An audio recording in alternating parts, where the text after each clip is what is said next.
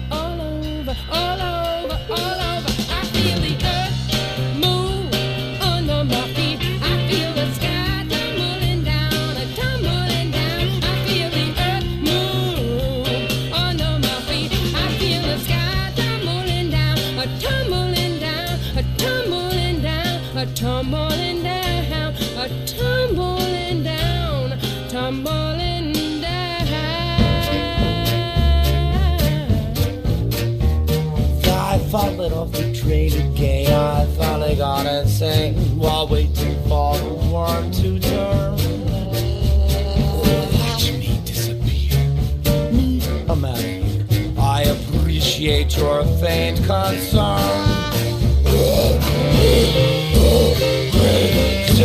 We're all not a of sanity. Or.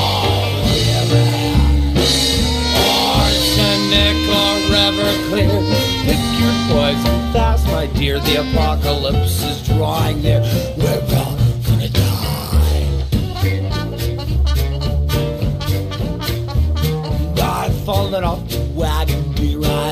it on my head. I fear my wizard's scattered hither and yonder.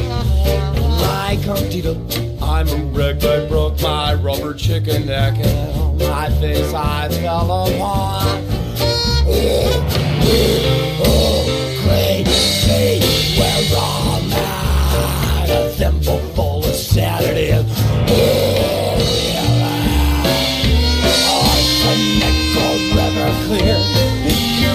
and fast, my dears. The apocalypse is drawing, and we're all gonna die.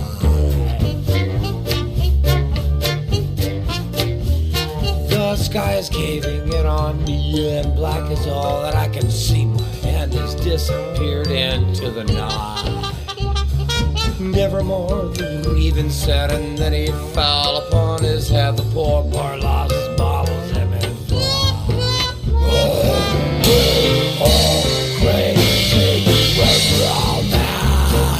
Thimble full of sanity.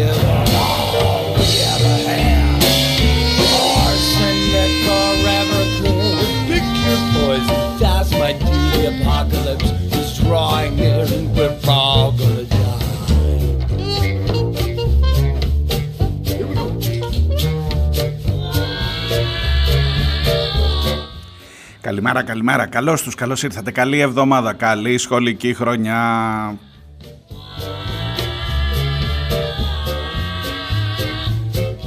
Ας ξεκινήσω με μερικές ευχές, γιατί τα άλλα, τα άλλα αφήστε τα, αφήστε τα. Δευτέρα και 11 ο Σεπτέμβριος.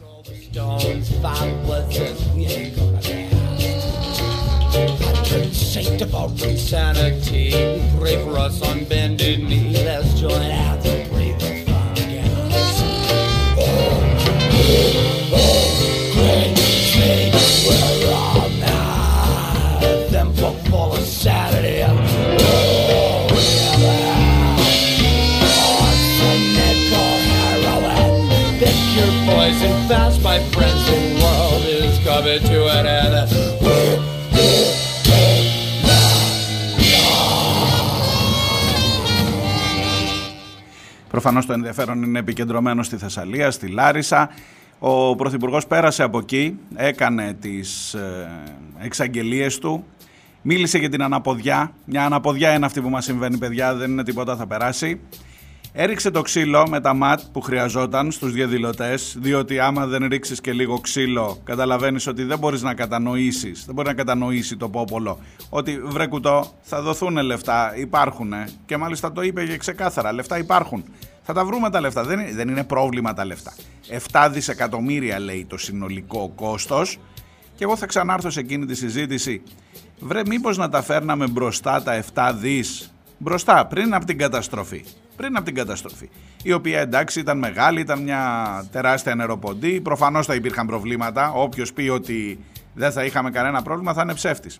Αλλά μήπως εκτός από τα προβλήματα, αν είχαμε και τα 7 δις που θα, θα χρειαστούν, λέει 2 δις είναι μόνο οι αποζημιώσεις, οι ζημιές που έχουν γίνει, και θα θέλουμε και άλλα 7 δις σε βάθος χρόνου για να ε, φέρουμε την κατάσταση στα ίσα και να, να, προσπαθήσουμε, να προσπαθήσουμε να μην ξαναγίνουν τα ίδια. Λοιπόν, και εγώ λέω, αν τα έχεις από μπροστά τα 7 δι, ε, αν ήξερες τι πρέπει να κάνεις, γιατί ήξερες τι πρέπει να κάνεις. Μήπως ήταν πιο λογικό, άσε που μέχρι να δοθούν αυτά τα 7 δις, ε, καταρχάς να τα βρούμε. Θα τα βρούμε όπως είπε. Λεφτά υπάρχουν. Ξέρετε πόσες φορές το έχουμε ακούσει. Όποτε το ακούτε αυτό, να, να κρατάτε τις τσέπες σας, γιατί μάλλον εννοούν τα δικά σας. Εν πάση περιπτώσει όμως, θα τα βρούμε. Θα τα βρούμε τα 7 δις. Μην ανησυχείτε. Ε, υπάρχει ένα μικρό προβληματάκι ότι μέχρι να τα βρούμε και μέχρι να δοθούν μπορεί να σε έχει πετύχει η επόμενη κατηγορία, η επόμενη κακοκαιρία που θα είναι της κατηγορίας της αντίστοιχης ή έστω μικρότερης και μετά να ψάχνεις άλλα άλλο ένα ξέρω εγώ που μπορεί να προκύψει μετά στην, στην Πελοπόννησο, μετά μπορεί να προκύψει άλλο ένα στην Κρήτη και γενικά ε, σε, τρέχουν, σε τρέχουν οι κακοκαιρίες αντί να τρέχεις μπροστά εσύ λίγο. Θα μου πεις το καλοκαίρι πνιγόμαστε, το καλοκαίρι κεγόμαστε, το φθινόπωρο πνιγόμαστε. Ε, το χειμώνα σίγουρα θα ρίξει κανένα χιόνι και άσε που μπορεί να χιονίσει μέρα, όπως την άλλη φορά στην Αττική Οδό και να μην το έχουμε υπολογίσει. Οπότε τι μας μένει η άνοιξη που είναι λίγο, δηλαδή ό,τι έργα είναι να κάνουμε, να κάνουμε την άνοιξη για να σωθούμε. Ε, δύσκολο, δύσκολο, δεν το λες και εύκολη λύση. Μωρέ καλύτερα ρίξ τους ένα χέρι ξύλο που πάνε απ' έξω και διαμαρτύρονται και πετάνε και πέτρες.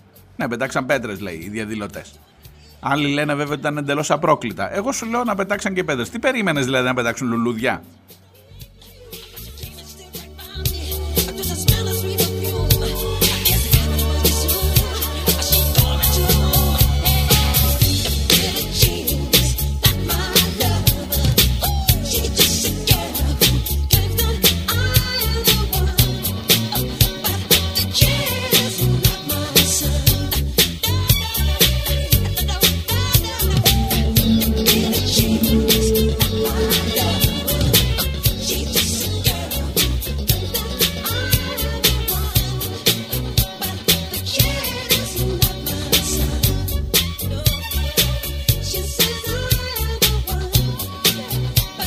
Yeah.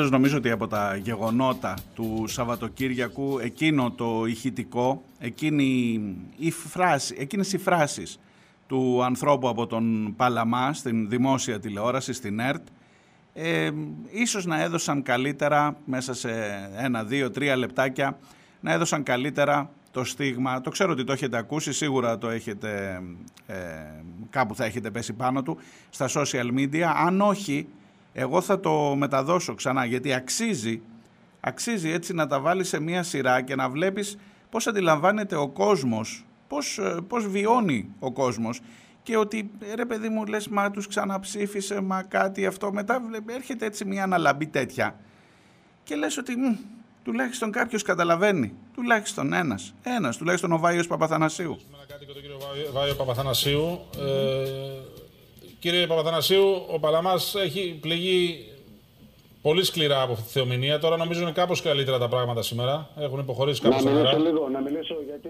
Να μιλήσω. Ναι, ναι. Να κάνω προλόγους. Είναι μια επιτέλεια αλφαδιά, καταστροφή απόλυτη.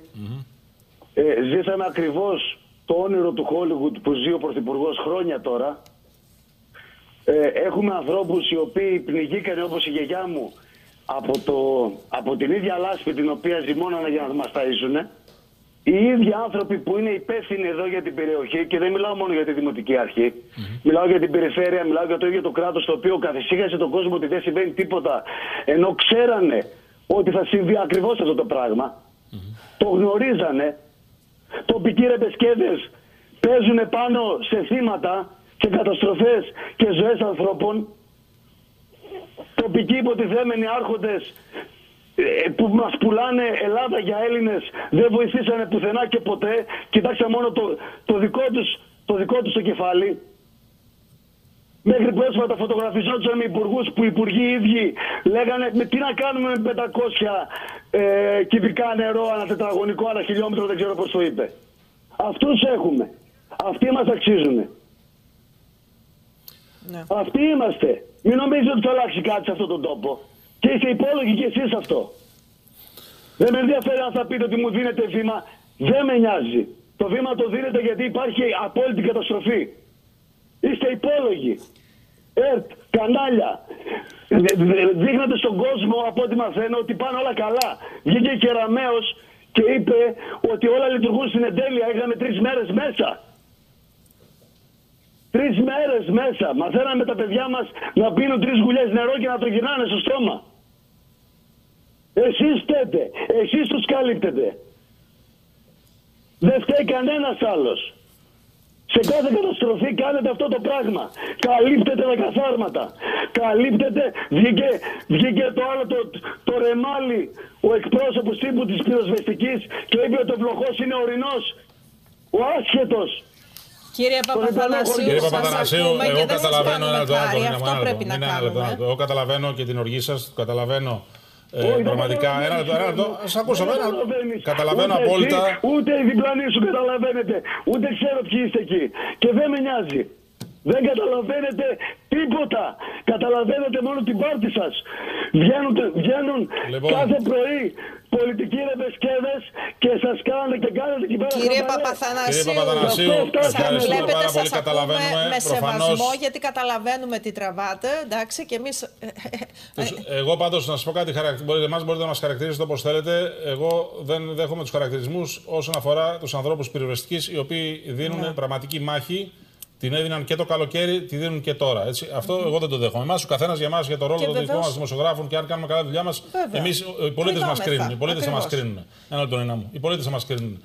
Και εγώ, εμείς είμαστε πάντα ανοιχτοί, ο καθένας να ασκήσει κριτική έτσι. Αλλά απλώς εγώ δεν δέχομαι καμία κριτική αυτού του τύπου αστυνομία- σε ανθρώπους. Ένα λεπτό, η ένα λεπτό, ένα αστυνομία- λεπτό. Α, Δεν η δέχομαι καμία αστυνομία κριτική. για το Πα- Ένα λεπτό, ένα λεπτό.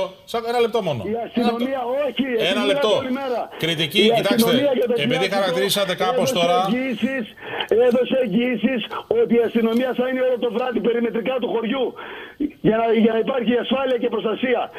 6,5 ώρα το πρωί δεν υπήρχε κανένας, καμία έξοδο. Προσωπικά Λοιπόν, σε μένα Και βλέπετε η κύριε θα προσέχουμε τα Παπαθανασίου, σας μηχανήματά ακούμε μας. με σεβασμό, κατανοούμε την αγανάκτησή σας και αν μας παρακολουθούσατε από νωρίς το πρωί συνεχώς με όλους τους συναδέλφους και τους ανταποκριτές μας, αυτές τις πληγές σας προσπαθούμε να προσεγγίσουμε και αυτές... ε, Έχω 7 χρόνια να Δεν κοιτάξω σας κάνουμε τηλεόραση, για χάρη, αυτούς τους αυτή είναι η λόγους. δουλειά μας. Κύριε Παπαθανασίου, σας ευχαριστούμε, Λοιπόν, ευχαριστούμε πολύ. πάρα πολύ. Να έχετε δύναμη. Λοιπόν, Λοιπόν, κατανοητά, έτσι. Ο άνθρωπος έχει χάσει το Έτσι, σπίτι του, βέβαια. τώρα έχει χάσει και τη, τη γιαγιά του, έχει χάσει τους ανθρώπους, το, το καταλαβαίνω. Βέβαια, δεν είναι και βέβαια. Γεωργοί, προφανώς Απόγνωση. τώρα. Δεν είναι τι θα Απόγνωση. κα- κάτσουμε να συζητάμε τώρα.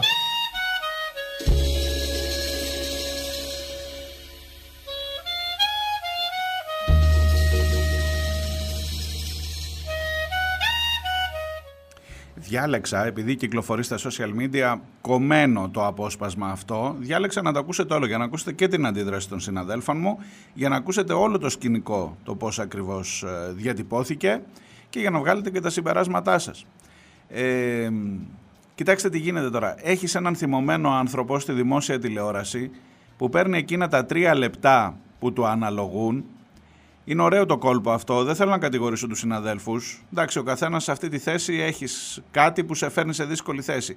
Και νομίζω ότι ως ένα βαθμό ε, αξιοπρεπώς το χειρίστηκαν.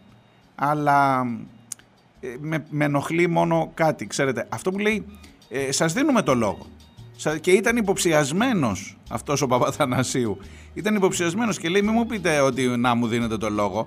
Διότι τα τρία λεπτά μπροστά στα υπόλοιπα 18.803 λεπτά που προβάλλεται το κυβερνητικό έργο και το αφήγημα κλπ. Ε, καταλαβαίνετε ότι είναι σταγόνα στον ωκεανό.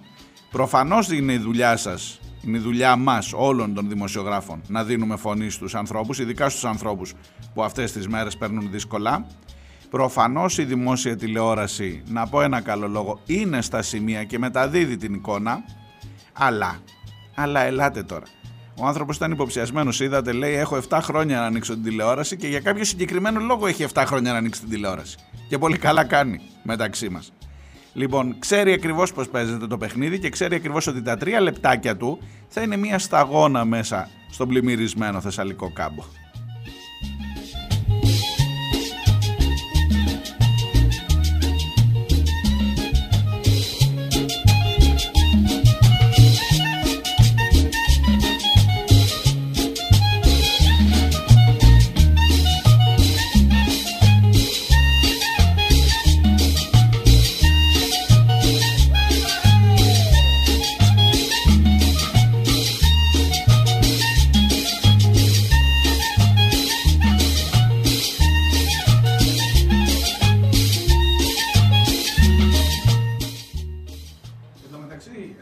Μεταξύ στο Βόλο ε, συνεχίζεται και στην ε, Λάρισα συνεχίζεται το πολύ μεγάλο ζήτημα που έχει να κάνει με την διάθεση τουλάχιστον πόσιμου νερού.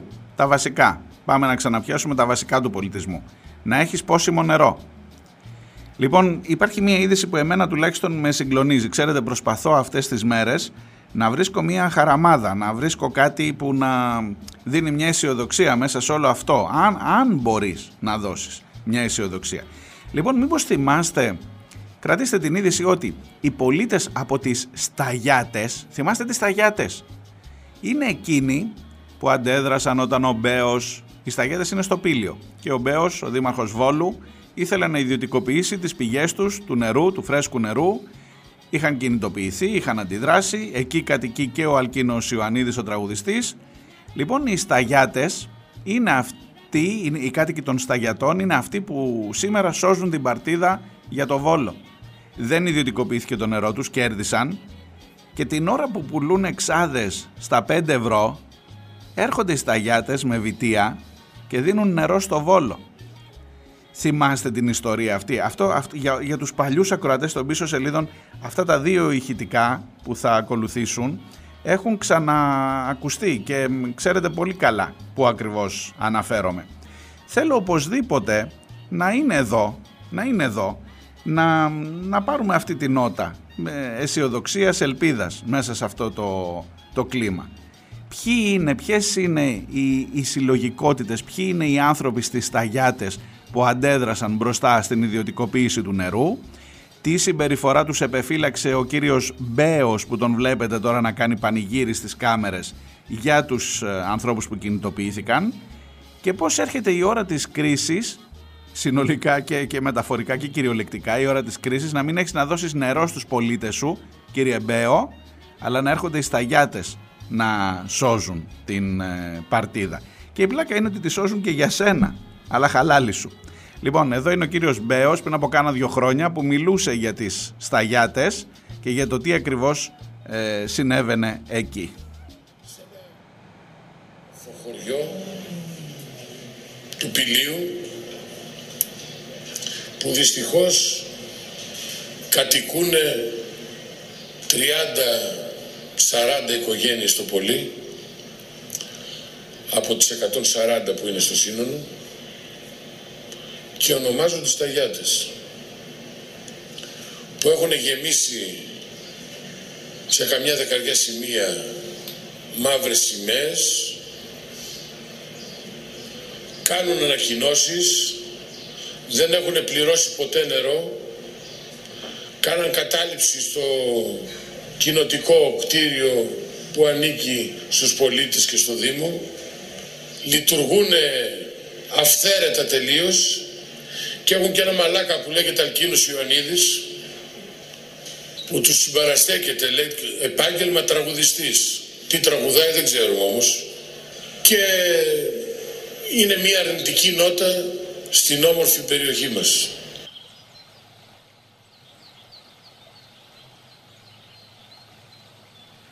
Αυτό, αυτό πάντα ακολουθείται από αυτό.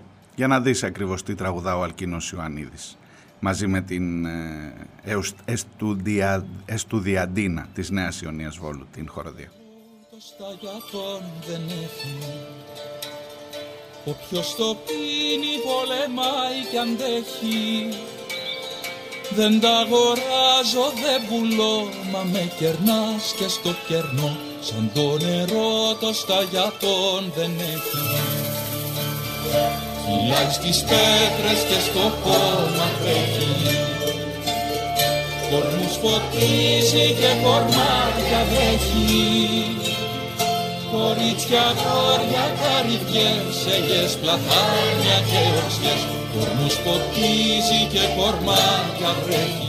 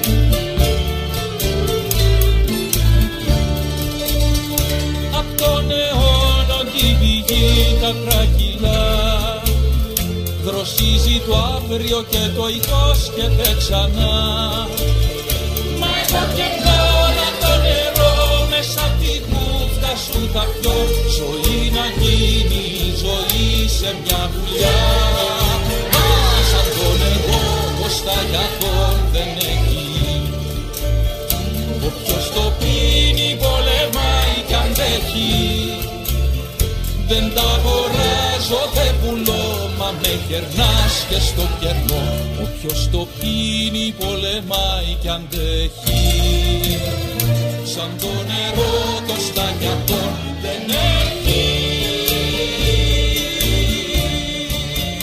Κυριολεκτικά σαν το νερό των σταγιατών δεν έχει. Και είναι εκεί σήμερα οι άνθρωποι αυτοί για να βοηθήσουν τους συνανθρώπους τους στο Βόλο και αυτούς που τους υποστήριξαν στον αγώνα τους και τους άλλους που ψήφισαν και θα ξαναψηφίσουν τον Μπέο και θα τον ξαναβγάλουν δήμαρχο. Για όλους έχει νεράκι από τις σταγιάτες σήμερα. Πώς το είπε ο Μπέος, είναι κάποιοι εκεί που, είναι, που, που ε, προσβάλλουν την περιοχή μας, που είναι μια μελανή νότα για την περιοχή μας. Αυτοί, αυτοί σε σώζουν σήμερα. Διάλειμμα και έρχομαι σε λίγο.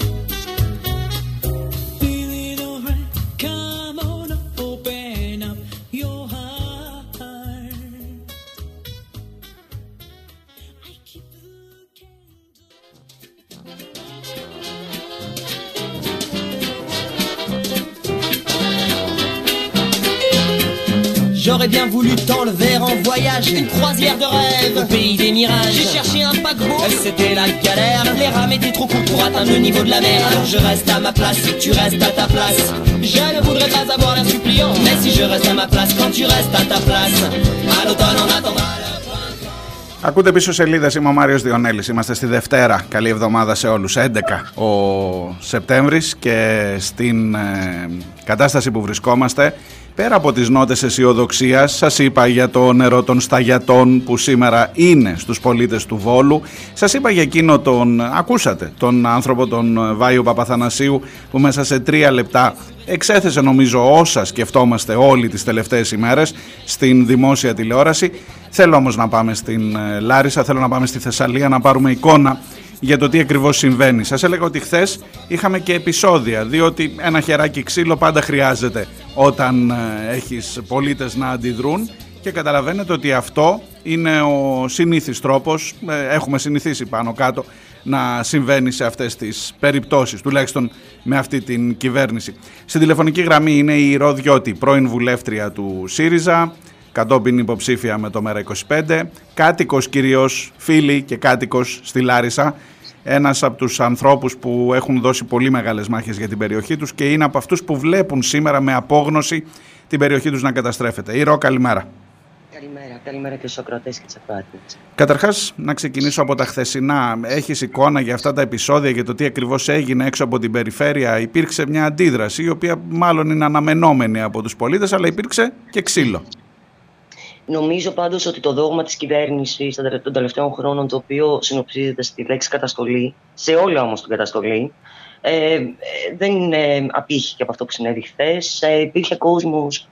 Ε, ήρθε ο Πρωθυπουργός εδώ για να κάνει τις ανακοινώσεις για τις αποζημιώσεις και τα μέτρα που θα πάρει για τους πλημμυροπαθεί. Και όλο αυτός ο θυμός και η οργή του κόσμου ε, προφανώς αποτυπωνόταν και στη συγκέντρωση που έγινε έξω από το κτίριο της περιφέρειας.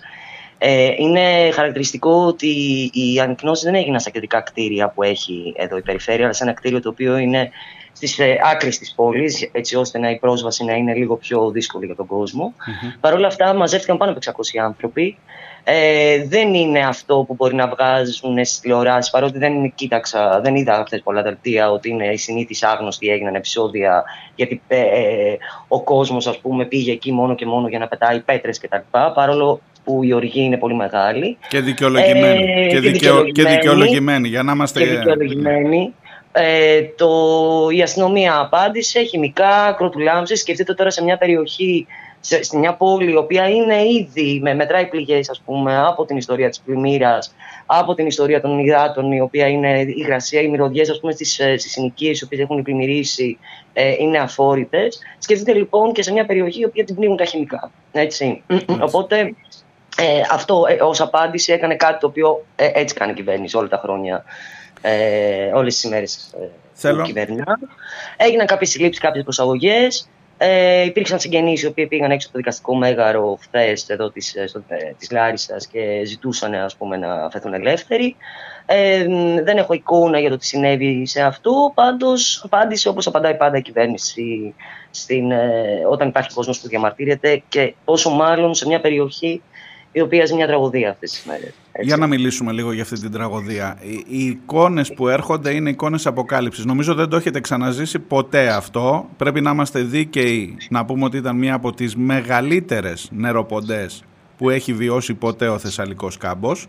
Ε, κύριε Διονέλη, κανένας πάντως ε, δεν μπορεί να ισχυριστεί ότι θα υπήρχαν Δηλαδή, όποιος πιστεύει, όποια πιστεύει ότι ε, και όλα τέλεια να τα έχει κάνει, ας πούμε, να, να, να είχαν γίνει όλα τέλεια, έτσι, να υπήρχαν ε, να είχαν γίνει τα έργα, να υπήρχε σχεδιασμός, να υπήρχε πολιτική προστασία κτλ. Οι, οι ζημιές θα γινονταν Γιατί αυτή, αυτή, η νεροποντή και το νερό που έπεσε ήταν ε, αυτό που λένε και οι επιστήμονες για δύο χρόνια.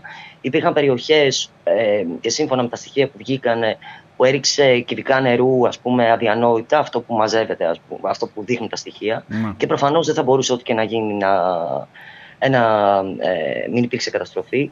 Ε, Παρ' όλα αυτά, και αυτό είναι το πιο σοβαρό, νομίζω ότι αυτό πρέπει να, να δούμε την επόμενη μέρα, είναι ότι πώς αυτές οι ζημιές θα περιορίζονται. Ότι αν υπήρχε ένας μηχανισμός πολιτικής προστασίας διαφορετικό, αν υπήρχε ένας σχεδιασμός πάρα πολλά χρόνια, ειδικά για την περιοχή της Θεσσαλίας, η οποία ε, ε, έχει αγροτική παραγωγή, η οποία έχει ε, ορεινούς όγκους, η οποία ε, σε, σε διάφορα σημεία τη διασχίζει ο ποινιός, η οποία έχει χωριά τα οποία είναι παραπίνια, η οποία έχει νερά που πέφτουν πάνω από τα βουνά, η οποία έχει ε, ε, ε καλλιέργειες οι οποίες ε, ποτίζονται, η οποία έχει την Κάρλα η οποία ξηράνθηκε και μετά ανασυστάθηκε και όχι στο μέγεθός της όπως ήταν. Όλα αυτά, ε, αν γίνονταν τα έργα τα οποία έπρεπε να, να έχουν γίνει και να αποτελοποιηθούν, μικρά αντιπλημμυρικά, μικρά αποστραγγιστικά, ένα σχεδιασμός για τις καλλιέργειες, ένας διαφορετικός σχεδιασμός ας πούμε, για το πώς αντιμετωπίζουμε φαινόμενα τέτοια ε, εάν υπήρξαν, υπήρχε η,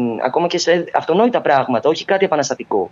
Ε, ε, αν υπήρχαν, ας πούμε, η, η, η κυβέρνηση ε, ακολουθούσε τις ευρωπαϊκές οδηγίες. Αν, υπήρχε, ε, αν ακολουθούσε το σχέδιο το οποίο έγινε μια μελέτη περίπου στα 107 χιλιάρικα και δόθηκε σε φορείς για την προσαρμογή ας πούμε, της Θεσσαλίας στην κλιματική αλλαγή, παρα, κλιματική κρίση βέβαια, mm-hmm. αλλά κλιματική αλλαγή ήταν το σχέδιο το 2020, στο οποίο έδειχνε ποιες είναι οι ζώνες ε, ε, οι οποίες είναι επικίνδυνες για πλημμύρα. Μου τα έλεγε, μου τα έλεγε την, Παρασκευή, μου τα έλεγε την Παρασκευή Θεοδότα Νάντσου από το ΒΒΕΦ ότι αυτοί οι χάρτες είναι γνωστοί και ήταν στο κόκκινο και ο Βόλος και η Καρδίτσα και η Λάρισα και επίσης να μην ξεχάσουμε ότι πριν από τρία χρόνια είχε πάλι καταστροφή με τον Ιαννό στην ίδια περιοχή, στη δική σας περιοχή. Στη δική μας περιοχή. Και, και δόθηκαν, και, δόθηκαν και λεφτά για έργα.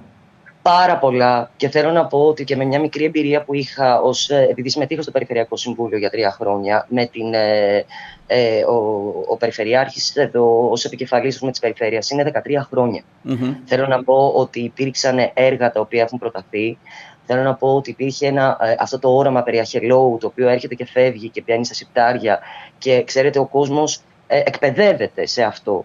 Σκέφτομαι τι θα γινόταν αν είχε εκτραπεί ο αχελόους, έτσι. Ε, τι θα γινόταν με τον κάμπο. Εν πάση περιπτώσει, αντί να στραφούν όλοι αυτοί οι πόροι σε, ένα τελείως σε τελείως διαφορετική λογική των μικρών έργων, των αντιπλημμυρικών πάνω στους ορεινούς όγκους, στους μικρούς ταμιευτήρε τα οποία μπορούν να μαζέψουν νερό, στα αποστραγγιστικά τα οποία πρέπει να γίνουν περιφερειακά από τα χωριά και τους οικισμούς που είναι δίπλα στο ποτάμι. Ε, θέλω να πω ότι αν, υπήρχαν, αν υπήρχε η επένδυση σε τέτοια μικρά έργα σε όλη τη Θεσσαλία, αυτή η καταστροφή δεν θα γινόταν. Mm. Και η τραγωδία και τουλάχιστον δεν θα, είχε, δεν θα είχε τόσο μεγάλη έκταση. Δεν θα είχε την έκταση. Και έχει, έχει μια σημασία να πούμε, γιατί ε, τώρα βγαίνουν διάφορα πράγματα και ο κόσμος είναι οργισμένος και λέγονται διάφορα. Σκεφτείτε ότι αυτή τη στιγμή η Λάρισα, έτσι και όλος, ε, για να πω για όλο τον νομό, αλλά να πω για την πόλη της Λάρισα, ότι δέχτηκε, έπρεπε να έχει έργα, να το πω έτσι, ε, τα οποία αφορούν όλη την περιφέρεια Θεσσαλίας. Δηλαδή προσπαθεί να διαχειριστεί όλο αυτό το νερό το οποίο ήρθε από τα Τρίκαλα και την Καρδίτσα. Ναι. Σκεφτείτε το λίγο δηλαδή σαν εικόνα.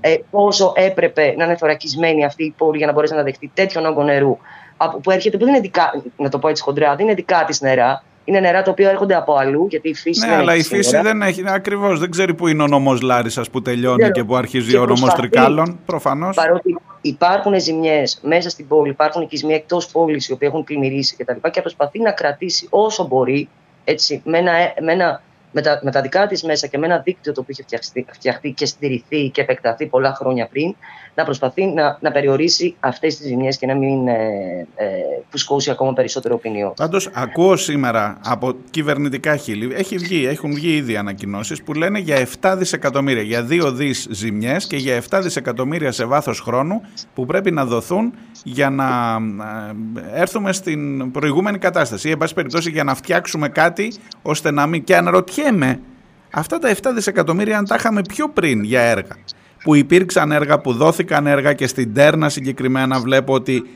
είναι στο στόχαστρο η εταιρεία γιατί έχει αναλάβει πολύ μεγάλες δουλειές εκεί που δεν προχώρησαν, καθυστέρησαν πάρα πολύ.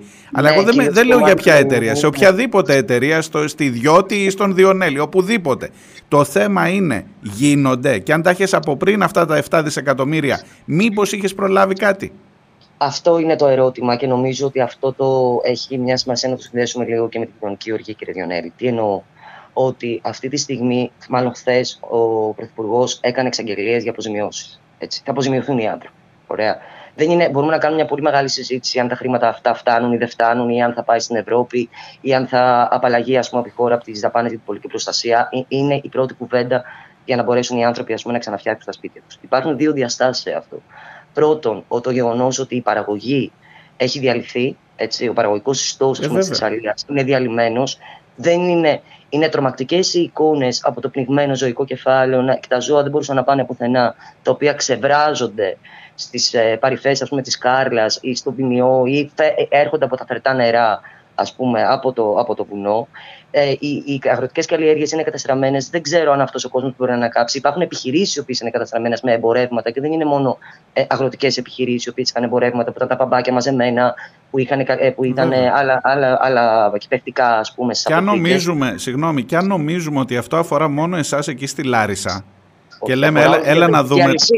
Ε, μα βέβαια. Αφορά τη διατροφή. Διότι έτσι, άμα, σημαίνει... λείπει, άμα λείπει γάλα από τα ζωντανά που, θα, που είχε παραγωγή, άμα λείπει βαμβάκι και άμα λείπουν και, τα, λείπουν και τα προϊόντα τα αγροτικά, εννοείται ότι όταν θα πάω εγώ στο σούπερ μάρκετ στην Κρήτη θα, θα τα δω στις τιμές τις ελλείψεις αυτές.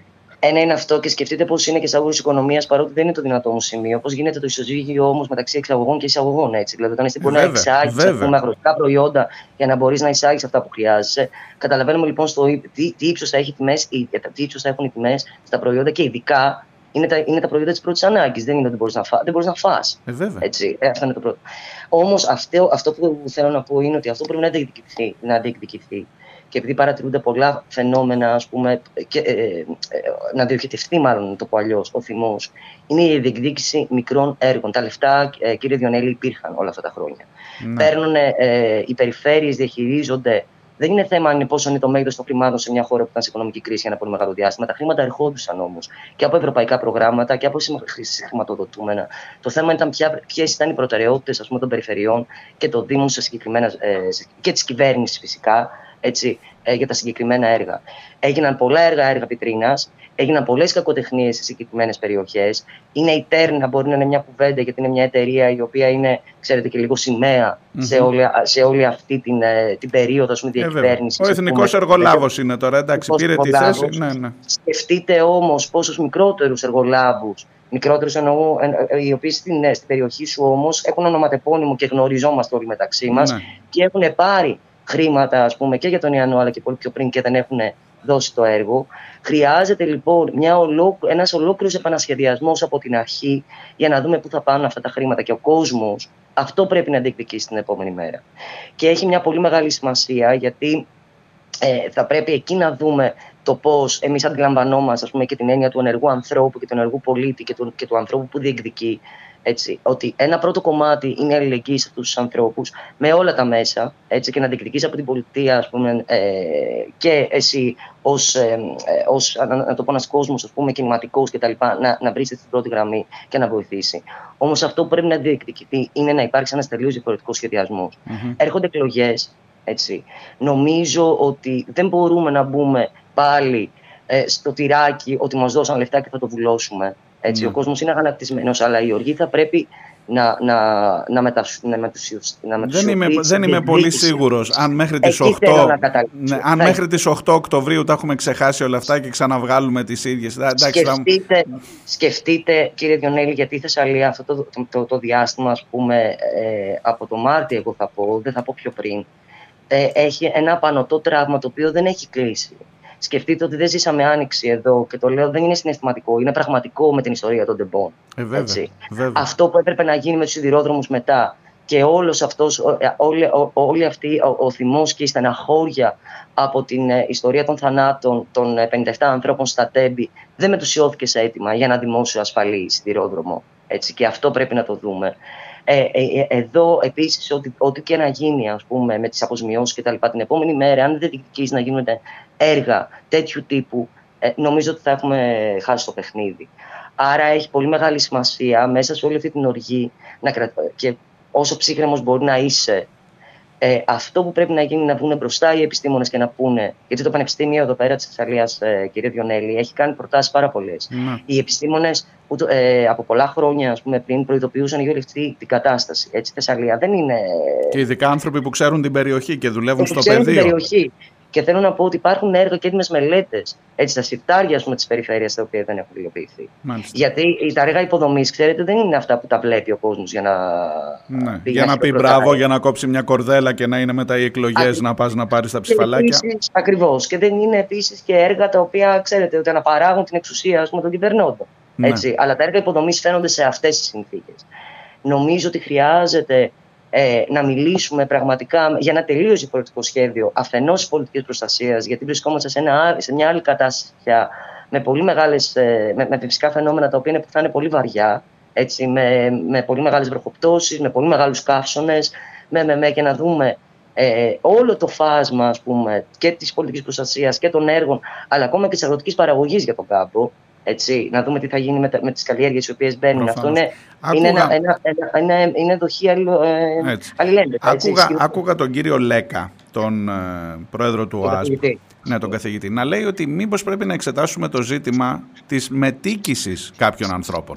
Δεν ξέρω πόσο έτοιμη είναι η κοινωνία εκεί να το δεχτεί. Δηλαδή, αν ρε παιδί μου η μεταμόρφωση καρδίτσας πλημμυρίζει κάθε φορά μήπως δεν πρέπει να μένουν στη μεταμόρφωση και πρέπει να τους πάμε κάπου αλλού αυτούς τους ανθρώπους; Δεν ξέρω πόσο, πόσο αυτή η συζήτηση μπορεί να γίνει αυτό στη Λάρισα. Δεν ξέρω πόσο μπορεί να ανοίξει αυτό στη Θεσσαλία γενικά. Στη Θεσσαλία, ναι. σκεφτείτε, ναι. Σκεφτείτε εκ των πραγμάτων όμως τώρα ότι υπάρχουν περιοχές που ούτως ή άλλως οι άνθρωποι θα, θα μετικήσουν ακριβώς γιατί καταστράφηκε, δεν είναι μόνο το ναι, σπίτι. Γιατί δεν υπάρχει αλλά τίποτα. Δεν υπάρχει τίποτα. Ναι. Δηλαδή, είναι χαρακτηριστικό ας πούμε, σε περιοχές οι οποίες από την πρώτη ήταν, ήταν πληγήσεις από, από, το πρώτο κύμα, όπως είναι η περιοχή των Φαρσάλων. Mm-hmm. Σκεφτείτε ένας τεράστιος κάμπος, ο οποίος είναι πληγμένος μέσα στο νερό. Έτσι. Υπήρχαν άνθρωποι οι οποίοι επένδυσαν πούμε, στην αγροτική παραγωγή και σου λέει ότι εγώ αυτή τη στιγμή θα σκοτώ να φύγω. Και να φύγω και από τη χώρα. Άρα θέλω να πω ότι θα υπάρχει μια αναγκαστική εντός εισαγωγικών όχι μόνο εσωτερική μετανάστευση, αλλά και εξωτερική μετανάστευση ανθρώπων. Γιατί προφανώς, προφανώς. Όλα αυτά αποτυπώνονται, αποτυπώνονται και στο μέλλον της χώρας και στην, ε, στην βιωσιμότητα της χώρας αυτής. Ε, ε, μπαίνουν, αν, αν μου δίνει ένα μισό λεπτό, θέλω να ναι, πω ναι. ότι έχει μια σημασία. Ε, χρειάζεται να αντιληφθούμε όμως επίσης κι εμείς, γιατί με τίκηση μπορεί να είναι μια συζήτηση, αλλά με έναν τρόπο ας πούμε, δίνει και ένα άλλο πίσω να μην γίνουν άλλα πράγματα. Άρα παίρνω ναι. το χωριό, το βάζω αλλού έτσι, και δεν φτιάχνω το έργο γιατί το λύνω με έναν ναι. τρόπο. Έτσι, βάλω στον κόσμο. Άρα να, να το δούμε, είναι, είναι μια κουβέντα. Έχει μια σημασία όμως να δούμε και εμείς τον τρόπο με, με τον οποίο ως, άνθρωποι, ως, ως, επιχειρή, ως ε, ε, συλλογικότητες και ως πολίτες, εν πάση περιπτώσει, επεμβαίνουμε και παρεμβαίνουμε στη φύση. Σκεφτείτε ότι υπάρχουν οικισμοί οι οποίοι είναι στο Δέλτα των Τεμπών, οι οποίοι δεν, ε, χτίστηκαν πάνω στα ρέμα, ε, στο Δέλτα. Ε, βέβαια. Έτσι. Αυτός ο οικισμός, ο οποίος δεν έχει καν άδεια αυτή τη στιγμή πλημμύρισε ολόκληρος και αφανίστηκε. Έτσι. Και από τη στιγμή που σου δίνει δυνατότητα, γιατί το κράτος δεν πηγαίνει εκεί, έτσι, και σου λέει ότι ε, δεν δε, δε, δε, σου γκρεμίζω, να το πω έτσι, να το πω ναι. έτσι, υπηρεσίες κτλ. Και, και επιτρέπω όλες τις χρήσεις. Και ξαφνικά ότι σε μια μεγάλη πλημμύρα, ας πούμε, το σπίτι σου πέφτει έτσι, πρέπει να αντιληφθούμε κι εμείς ότι οι επιμβάσει και παρεμβάσεις που κάνουμε εμείς στη φύση και, σε, και, σε, και με τις χρήσεις γης και με το Χρειάζεται από την αρχή, από την αρχή χτίσιμο αυτή η υπόθεση. Τελευταία ναι. ερώτηση. Θέμα υγειονομικό στη Λάρισα. Ε, ακούω πάρα πολλά πράγματα. Βλέπω και την αναπληρώτρια Υπουργό Υγείας να κάνει συστάσεις και να λέει: Άμα βγάλετε ξανθήματα και αν δείτε τίποτα περίεργο, πηγαίνετε στα νοσοκομεία. Ε, με τρομάζει και μόνο η εικόνα που, που ακούω εκ του μακρόθεν, που παίρνω εκ του μακρόθεν. Ε, Τι γίνεται ακριβώς; Κοιτάξτε λίγο να σας πω. Στην ε, Λάρισα η και αυτό έχει μια μεγάλη σημασία, γιατί διακινούνται πολλά fake news. Το δίκτυο της ίδρυυση ε, αντέχει και είναι πολύ ανθεκτικός. Σκεφτείτε ότι είναι ένα έργο το οποίο έχει γίνει πολλά χρόνια πριν, 30 χρόνια πριν. Ναι. Ε, η δημοτική επιχείρηση, ας πούμε, εδώ της Λάρισας, ίδρυση και αποχέτευσης, είναι μια υποδειγματική επιχείρηση. Και να πούμε ότι είναι, αυτές, είναι μια από αυτές τι επιχειρήσεις δημοτικές που θέλει να ιδιωτικοποιήσει. Βεβαίως, με το θέμα των ιδιωτικοποιήσεων του νερού και των ΔΕΙΑ. Ναι και έχει μια σημασία να το πούμε ότι οι εργαζόμενοι είναι από το πρωί ως το βράδυ εδώ μαζί με εθελοντές, μαζί με τις ε, δημοτικές αρχές για να μπορέσουν να περιορίσουν οποιαδήποτε ζημιά. Δεν υπάρχει πρόβλημα στο ιδρυτικό, έτσι, να, το, να το πούμε και στο αποχαιρετικό της Λάρισας. Αυτό που χρειάζεται ο κόσμος να.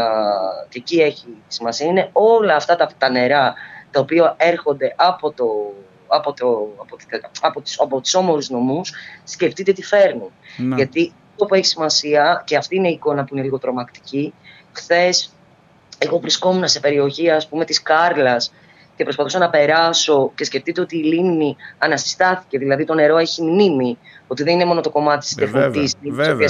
Ήταν λίμνη και θα ξαναγίνει λίμνη. Και ξαναγίνει, έγινε λίμνη, ότι σε όλες τις παρυφές της Κάρλας υπήρχαν πνιγμένα ζώα. Ναι. Σκεφτείτε τώρα αυτό τι, τι, τι βόμβα είναι υγειονομική για, το, για, τα, για τα ζώα που μπορεί τα, ε, τα πνιγμένα να έρθουν έτσι, από, τις, από τους όμορους νομούς. Ναι. Εκεί είναι το πρόβλημα. Αυτό πρέπει να διαχειριστεί η, ε, να διαχειριστούμε έτσι, και εμείς ως κόσμος, αλλά και κυρίως Οι οι, αρχές, οι αρμόδιες οι αρχές υπηρεσίες και προφανώς, ναι. αρχές, ότι πρέπει να μαζευτούν ας πούμε, το ζωικό κεφάλαιο, πολλά από αυτά τα ζώα πρέπει να καούν, έτσι, αυτά που υποτίθεται ότι είναι πνιγμένα κτλ. Ναι. Άρα εδώ χρειάζεται μια προσοχή σε αυτό. Η Λάρισα από μόνη της, ως περιοχή, το δίκτυό της πάντως είναι ασφαλές και με συνεχείς ανακοινώσεις από τη Δημοτική Αρχή. Μάλιστα. Η επόμενη μέρα είναι μία. Ε, είναι, μάλλον δεν υπάρχει επόμενη μέρα. Υπάρχουν επόμενες μέρες και Ναι. υπάρχουν και επόμενοι μήνες, ας πούμε, για να μπορέσει να ορθοποδήσει. Αυτό που είναι το πιο τρομακτικό είναι ότι, ε, κατά τη γνώμη μου, γιατί τα σπίτια με έναν τρόπο θα φτιαχτούν, ε, ε, ο κόσμος ε, ε, με έναν τρόπο θα, θα σηκωθεί στα πόδια του σε αυτό. Αυτό όμως που έχει μεγάλη σημασία, κατά τη γνώμη μου, είναι το γεγονός ότι αυτό που διαλύθηκε και στην ουσία του είναι η, ε, ένας παραγωγικός ιστός που δέχεται πολύ μεγάλο πλήγμα. Βεβαίως. Και αυτό δεν λύνεται με όποια αποζημιώσεις και να δώσεις. Έτσι. Ευχαριστώ πάρα πολύ. Καλή δύναμη Ευχαριστώ. σε όλους σας στην Να είστε ε, καλά. Θεσσαλία και εύχομαι να ακούγονται όλα αυτά και κάπως να τα ξαναπιάσουμε από την αρχή τα Κάπως πράγματα. αυτό πρέπει να, Έτσι. να, να βγαίνει πάντως. Δηλαδή ο θυμός δεν οδηγεί σε καταστάσεις. Ναι. Να οδηγήσει σε ένα, σχεδιασμό, σε ένα σχεδιασμό και σε μια επόμενη μέρα βιώσιμη. βιώσιμη. Ευχαριστώ πολύ. Καλημέρα. Εγώ ευχαριστώ. Γεια χαρά. Γεια.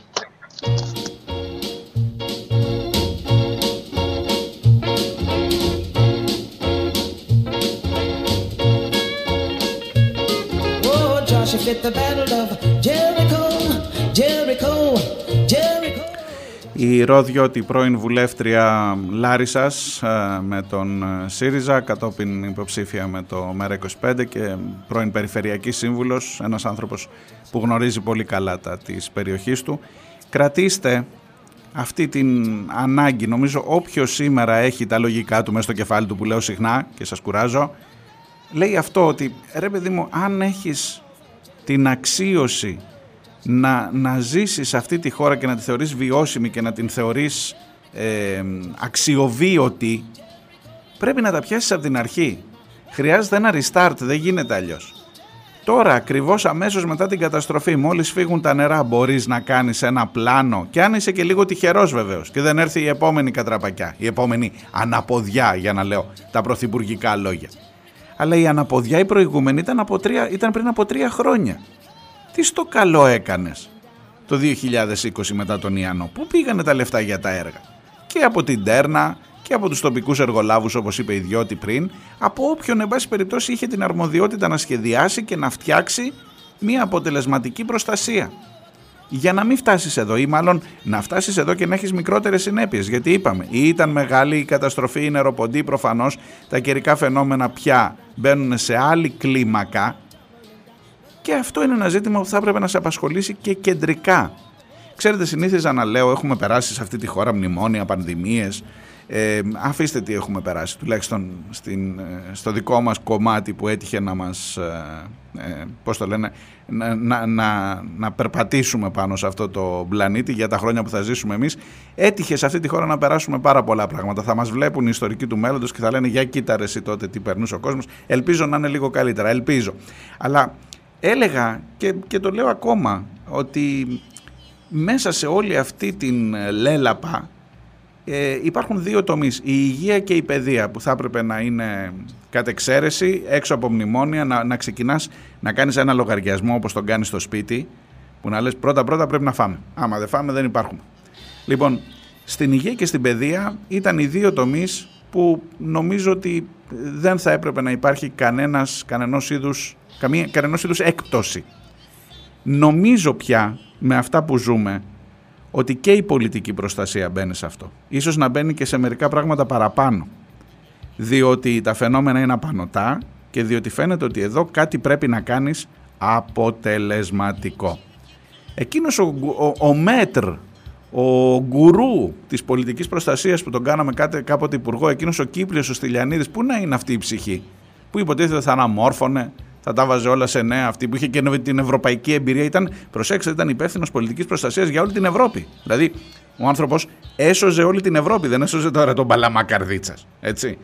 Ε, πού είναι εκείνη η ψυχή, τι έργο άφησε, τι απολογισμό έκανε, πού βρισκόμαστε αυτή τη στιγμή. Ε; Εντάξει, δεν ρωτάω άλλα. Διάλειμμα και έρχομαι σε λίγο.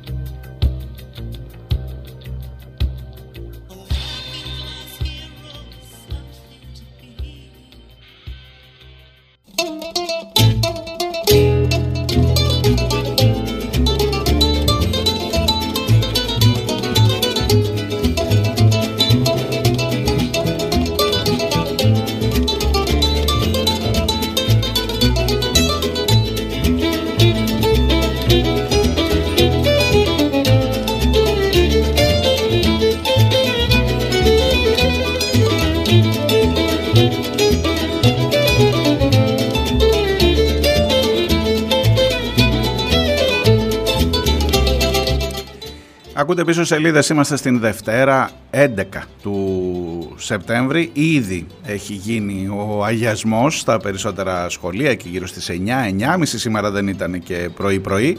Ε, για να μπαίνουμε, δεν θα είναι από 8 και 4, από αύριο 8 και ε, σε κανονική ροή. Αλλά κοιτάξτε να δείτε, σε κανονική ροή τα σχολεία Μεγάλο ζήτημα. Και, ναι, ανοίγουν, ανοίγουν τα σχολεία, υπάρχουν δύο μικρές λεπτομεριούλες. Γύρω στους 20.000, άντε 19 για να μην αδικό, την κυβέρνηση και τον κύριο Πιερακάκη, τον καινούριο Υπουργό Παιδείας, ο οποίος είναι και super duper, ξέρετε τώρα χειρίζεται τα πράγματα, είναι το που λένε της κυβέρνησης, ο κύριος Πιερακάκης και υποτίθεται ότι στην παιδεία θα δώσει έναν άλλο τόνο, ε, ε ναι, και το, η, μεγάλη, η μεγάλη καινοτομία που έρχεται από τον κύριο Πιερακάκη, έτσι να σας τα πω τώρα που ξεκινάει η σχολική χρονιά, να ξέρετε τι περιμένετε. Να ξέρετε γιατί θα τσακωθούμε μέσα, όχι μεταξύ μας, εγώ και εσείς, γιατί θα τσακωθούμε με την κυβέρνηση σε αυτή την υπόθεση, στην υπόθεση παιδεία. Το μεγάλο στίχημα είναι η επιλογή σχολείου.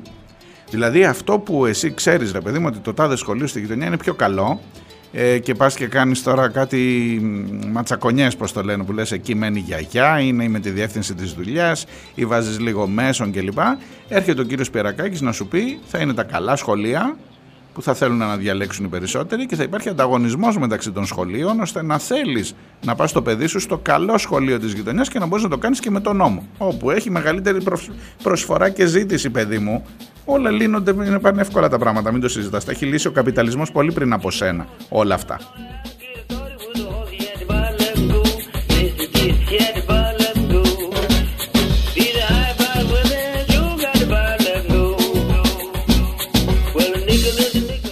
Αλλά μέχρι να έρθει η ώρα να τσακωθούμε για αυτά, ε, καταρχάς να πούμε τα βασικά, τα βασικά. Ναι, ανοίγουν τα σχολεία. 19.000 κενά αυτή τη στιγμή, 19.000 κενά, που δεν υπάρχει, όχι, όχι με αναπληρωτές, που δεν έχουν καν προσληφθεί αναπληρωτές. Στη γνωστή συζήτηση, αν έχεις τόσα κενά γιατί δεν προσλαμβάνεις, να το πάλι. Υγεία, παιδεία, βάλτε και την πολιτική προστασία τώρα. Όχι. Θα μου πεις, άμα τα βάλεις όλα ένα-ένα, ο άλλος που είναι, ξέρω εγώ, στα αγροτικά θα πει πρώτα η αγροτική ανασυγκρότηση. Ο άλλος που είναι στα αθλητικά θα πει, ο αθλητισμός να το Λοιπόν, μισό λεπτό. Μισό λεπτό. Γιατί παρόλα αυτά, για να μην τσακωθούμε μεταξύ μας τελικά, παρόλα αυτά, ποια είναι η πρώτη προτεραιότητα, άμυνα. 10 δις για τα ραφάλ. Μόνο για τα ραφάλ.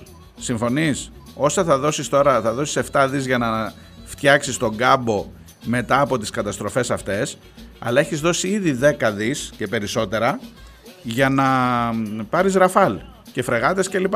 Τα οποία δεν τα χρησιμοποιήσεις ποτέ από ό,τι φαίνεται. Σε κάθε περίπτωση, ναι, ναι, για την άμυνα δεν έχουμε κακούς γείτονες, δεν είμαστε η Ελβετία που είναι μια χώρα που αυτό. Ναι, τελικά θα πάμε στην Ελβετία όμως όλοι, από ό,τι φαίνεται, μέχρι να, να βάλετε μυαλό. Λοιπόν, δεν έχεις αναπληρωτές και ακούστηκε κάτι άλλο, δεν έχεις καθαρίστριες. Σε περισσότε, στις περισσότερες περιοχές της χώρας, επειδή άργησε η προκήρυξη από το Υπουργείο Παιδείας, τι κάνεις κύριε Πιερακάκη μου που είσαι και σαΐνη υποτίθεται και τα κάνεις γρήγορα, μια προκήρυξη έπρεπε να κάνεις για να έχει καθαρίστριες. Και πήγανε λέει οι γονείς και καθαρίζουν τα σχολεία, Αλήθεια σας το λέω, το είδα με τα μάτια μου. Εδώ τουλάχιστον για την Κρήτη έχω να σας πω συγκεκριμένες περιπτώσεις, συγκεκριμένα σχολεία. Ή φιλοτιμήθηκαν οι καθαρίστριες που δεν τις έχουν ξαναπροσλάβει να καθαρίσουν εθελοντικά για μια εβδομάδα πριν, γιατί για να μπουν τα παιδιά μέσα πρέπει να είναι και καθαρά που να πάρει ευχή. Και πηγαίνουν και καθαρίζουν τα σχολεία. Και περιμένουν τώρα οι σύλλογοι γονέων να βρουν λεφτά να τους πληρώσουν αυτή την εβδομάδα, γιατί το Υπουργείο στην προκήρυξη που έβγαλε μεν καθυστερημένα. Το σοβαρότερο δεν είναι η καθυστέρηση. Το σοβαρότερο είναι ότι τους βάζει να δουλεύουν, λέει, τρεις ώρες. Και πρέπει μέσα σε τρεις ώρες τη μέρα μια καθαρίστρια να, ε, πώς το λένε, να καθαρίσει όλο το σχολείο. Δεν πρόλαβες σε τρεις ώρες, το ωράριό σου τελείωσε. Άμα δεν, ε, αν νιώθεις ότι έχει κάτι ακόμα, έλα μωρέ, δούλεψε παραπάνω. Μπορείς να σε πληρώσει ο σύλλογος γονέων για μια-δυο ώρες παραπάνω. Ή τέλος πάντων θα τη βρούνε την άκρη, μωρέ τώρα. Ωραίος ο Πιερακάκης, παιδιά. Ωραίος ο Πιερακάκης. Έτσι κάνω κι εγώ. Έτσι κάνω κι εγώ, παιδιά. Και βάλε μωρέ και δεν χρειάζεται να κάνει και όλο το μάθημα η δασκάλα. Βάλτε να κάνει μισή ώρα, πληρώνεται γι' αυτό μισή ώρα μόνο ε, και το άλλο τέταρτο, εντάξει, κάτι θα βρούμε να κάνουμε. Όμορφα, νοικοκυρεμένα πράγματα.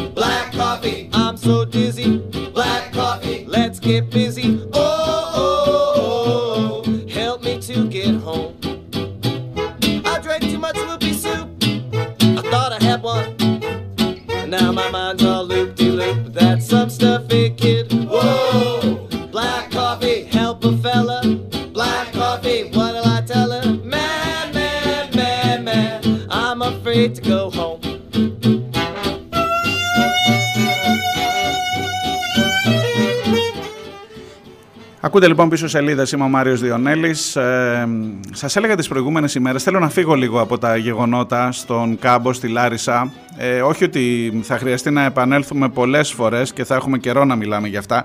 Και αμέσως ε, στην επόμενη ώρα εννοείται ότι θα δούμε και λίγο το ζήτημα το υγειονομικό. Ωστόσο, θέλω να κάνω μια μικρή παρένθεση για την άλλη μεγάλη υπόθεση που μας συγκλώνησε όλους, για την υπόθεση με τον Αντώνη, για την υπόθεση του Blue Horizon, για την υπόθεση της Attica Group, της εταιρείας που σήμερα βρίσκεται υπόλογη μαζί με τους φυσικούς αυτοργούς αυτής της δολοφονίας. Και σας έλεγα αν θυμάστε την προηγούμενη εβδομάδα για τις πρακτικές που είχαν αποκαλυφθεί για τη συγκεκριμένη εταιρεία από το ρεπορτάζ των συναδέλφων μου στο Solomon, στον, ε, στην ομάδα των δημοσιογράφων, στο δημοσιογραφικό οργανισμό Solomon, με μια διεθνή έρευνα που έδειξε τι ακριβώς συμβαίνει στα καράβια που πηγαίνουν στην Ιταλία και ενδεχομένως όχι μόνο. για τις τακτικές, για τις συμπεριφορές που μπορεί τώρα κατόπιν εορτής, κατόπιν εορτής, αλλά τα έλεγαν οι συνάδελφοί μου εκεί και μεταξύ αυτών είναι και ο Σταύρος Μαλιχούδης, τα έλεγαν οι συνάδελφοί μου για το τι ακριβώς συμβαίνει, πώς ακριβώς αντιμετωπίζει την ανθρώπινη ζωή η συγκεκριμένη εταιρεία. Είναι στη τηλεφωνική γραμμή ο Σταύρος Μαλιχούδης, ο συνάδελφός μου και τον ευχαριστώ πάρα πολύ. Καλημέρα Σταύρο. Καλημέρα Μάρια, ευχαριστώ πολύ για την πρόσκληση. Λοιπόν, η, η υπόθεση της, ε, των Superfast, η υπόθεση που αναδείξατε με τα μυστικά δωμάτια φυλακές, τα κελιά μέσα στα πλοία, όπου εμείς ταξιδεύουμε στο κατάστρωμα και είμαστε αμέριμνοι και διασκεδάζουμε και απολαμβάνουμε το ταξίδι μας, αλλά δίπλα πίσω από τον τοίχο υπάρχει μια φυλακή, ήταν μια πάρα πολύ σοβαρή υπόθεση που τώρα με τις εξελίξεις που έχουμε παίρνει και άλλη διάσταση σε ό,τι αφορά τις τακτικές της Attica Group. Θέλω να μου δώσεις λίγο εκείνο το ρεπορτάζ. Μάλιστα. Ε, η εικόνα είναι αυτό ακριβώς που περιγράφεις και εσύ. Δηλαδή, να πω και εγώ την αλήθεια, έχοντας ταξιδέψει με, το, με τα συγκεκριμένα πλοία, δεν είχα εικόνα πριν ξεκινήσουμε το ρεπορτάζ ότι συμβαίνει αυτό. Αυτό που συμβαίνει πολύ χοντρικά είναι, φαντάζομαι όλοι, όλοι έχουμε στο μυαλό μας από Πάτρα και από Ιγουμενίτσα πρόσφυγες μετανάστες προσπαθούν παράτυπα να πάνε στην, στην Ιταλία, κρύβονται κάτω από ταλίκε, όπου μπορέσει ο καθένας. Αυτό που συμβαίνει είναι ότι όταν εντοπίζονται εν πλώ από μέλη του πληρώματος, και αυτό έχει σημασία να το πούμε, ότι δεν, όλο το, όλη η διαδικασία που περιγράφουμε εμείς αφορά ιδιώτες. Αφορά δηλαδή ανθρώπους σαν εσένα και εμένα, εργαζομένους, οι οποίοι ε, εντοπίζουν σε πρώτο βαθμό τους ανθρώπους που έχουν κρυφτεί και στη συνέχεια υπάρχει μια διαδικασία στην οποία τους κλειδώνουν είτε κάποιες φορές με χρήση βίας περισσότερο, κάποιες φορές λιγότερο. Τους κλειδώνουν σε σκοτεινά δωμάτια. Το ίδιο το πλήρωμα αναφέρει αυτούς τους χώρους ως φυλακές. Δηλαδή, η λέξη φυλακές που έχουμε χρησιμοποιήσει είναι δική τους ε, ορολογία. Τους κλειδώνουν σε δωμάτια, σε, σε ένα πλοίο. Αυτό είναι ας πούμε, μια παλιά τουαλέτα. Που ένας χώρος που παλιότερα χρησιμοποιούνταν τουαλέτες, το οποίο πλέον ε, είναι απλά ένα σκοτεινό κρύο δωμάτιο, στο οποίο κλειδώνουν τους ανθρώπους. Ε, μπορούμε να κάνουμε εικόνα για όλο το ταξίδι, φτάνοντας στην Ιταλία και επιστρέφοντας στην Ιταλία. Δηλαδή, στην περίπτωση με, του, του δρομολογίου για Βενετία, μιλάμε για κοντά 50 ώρες. 50 ώρες. 50 ώρες κλειδωμένοι άνθρωποι. Κλειδωμένοι χωρίς. Διότι, ε... διότι στην επιστροφή γίνεται η επαναπροώθηση. Γι' αυτό μιλάμε. Ακριβώς. Μιλάμε Ακριβώς, για ένα ακριβώς. pushback που συντελείται μέσα στο πλοίο της γραμμής.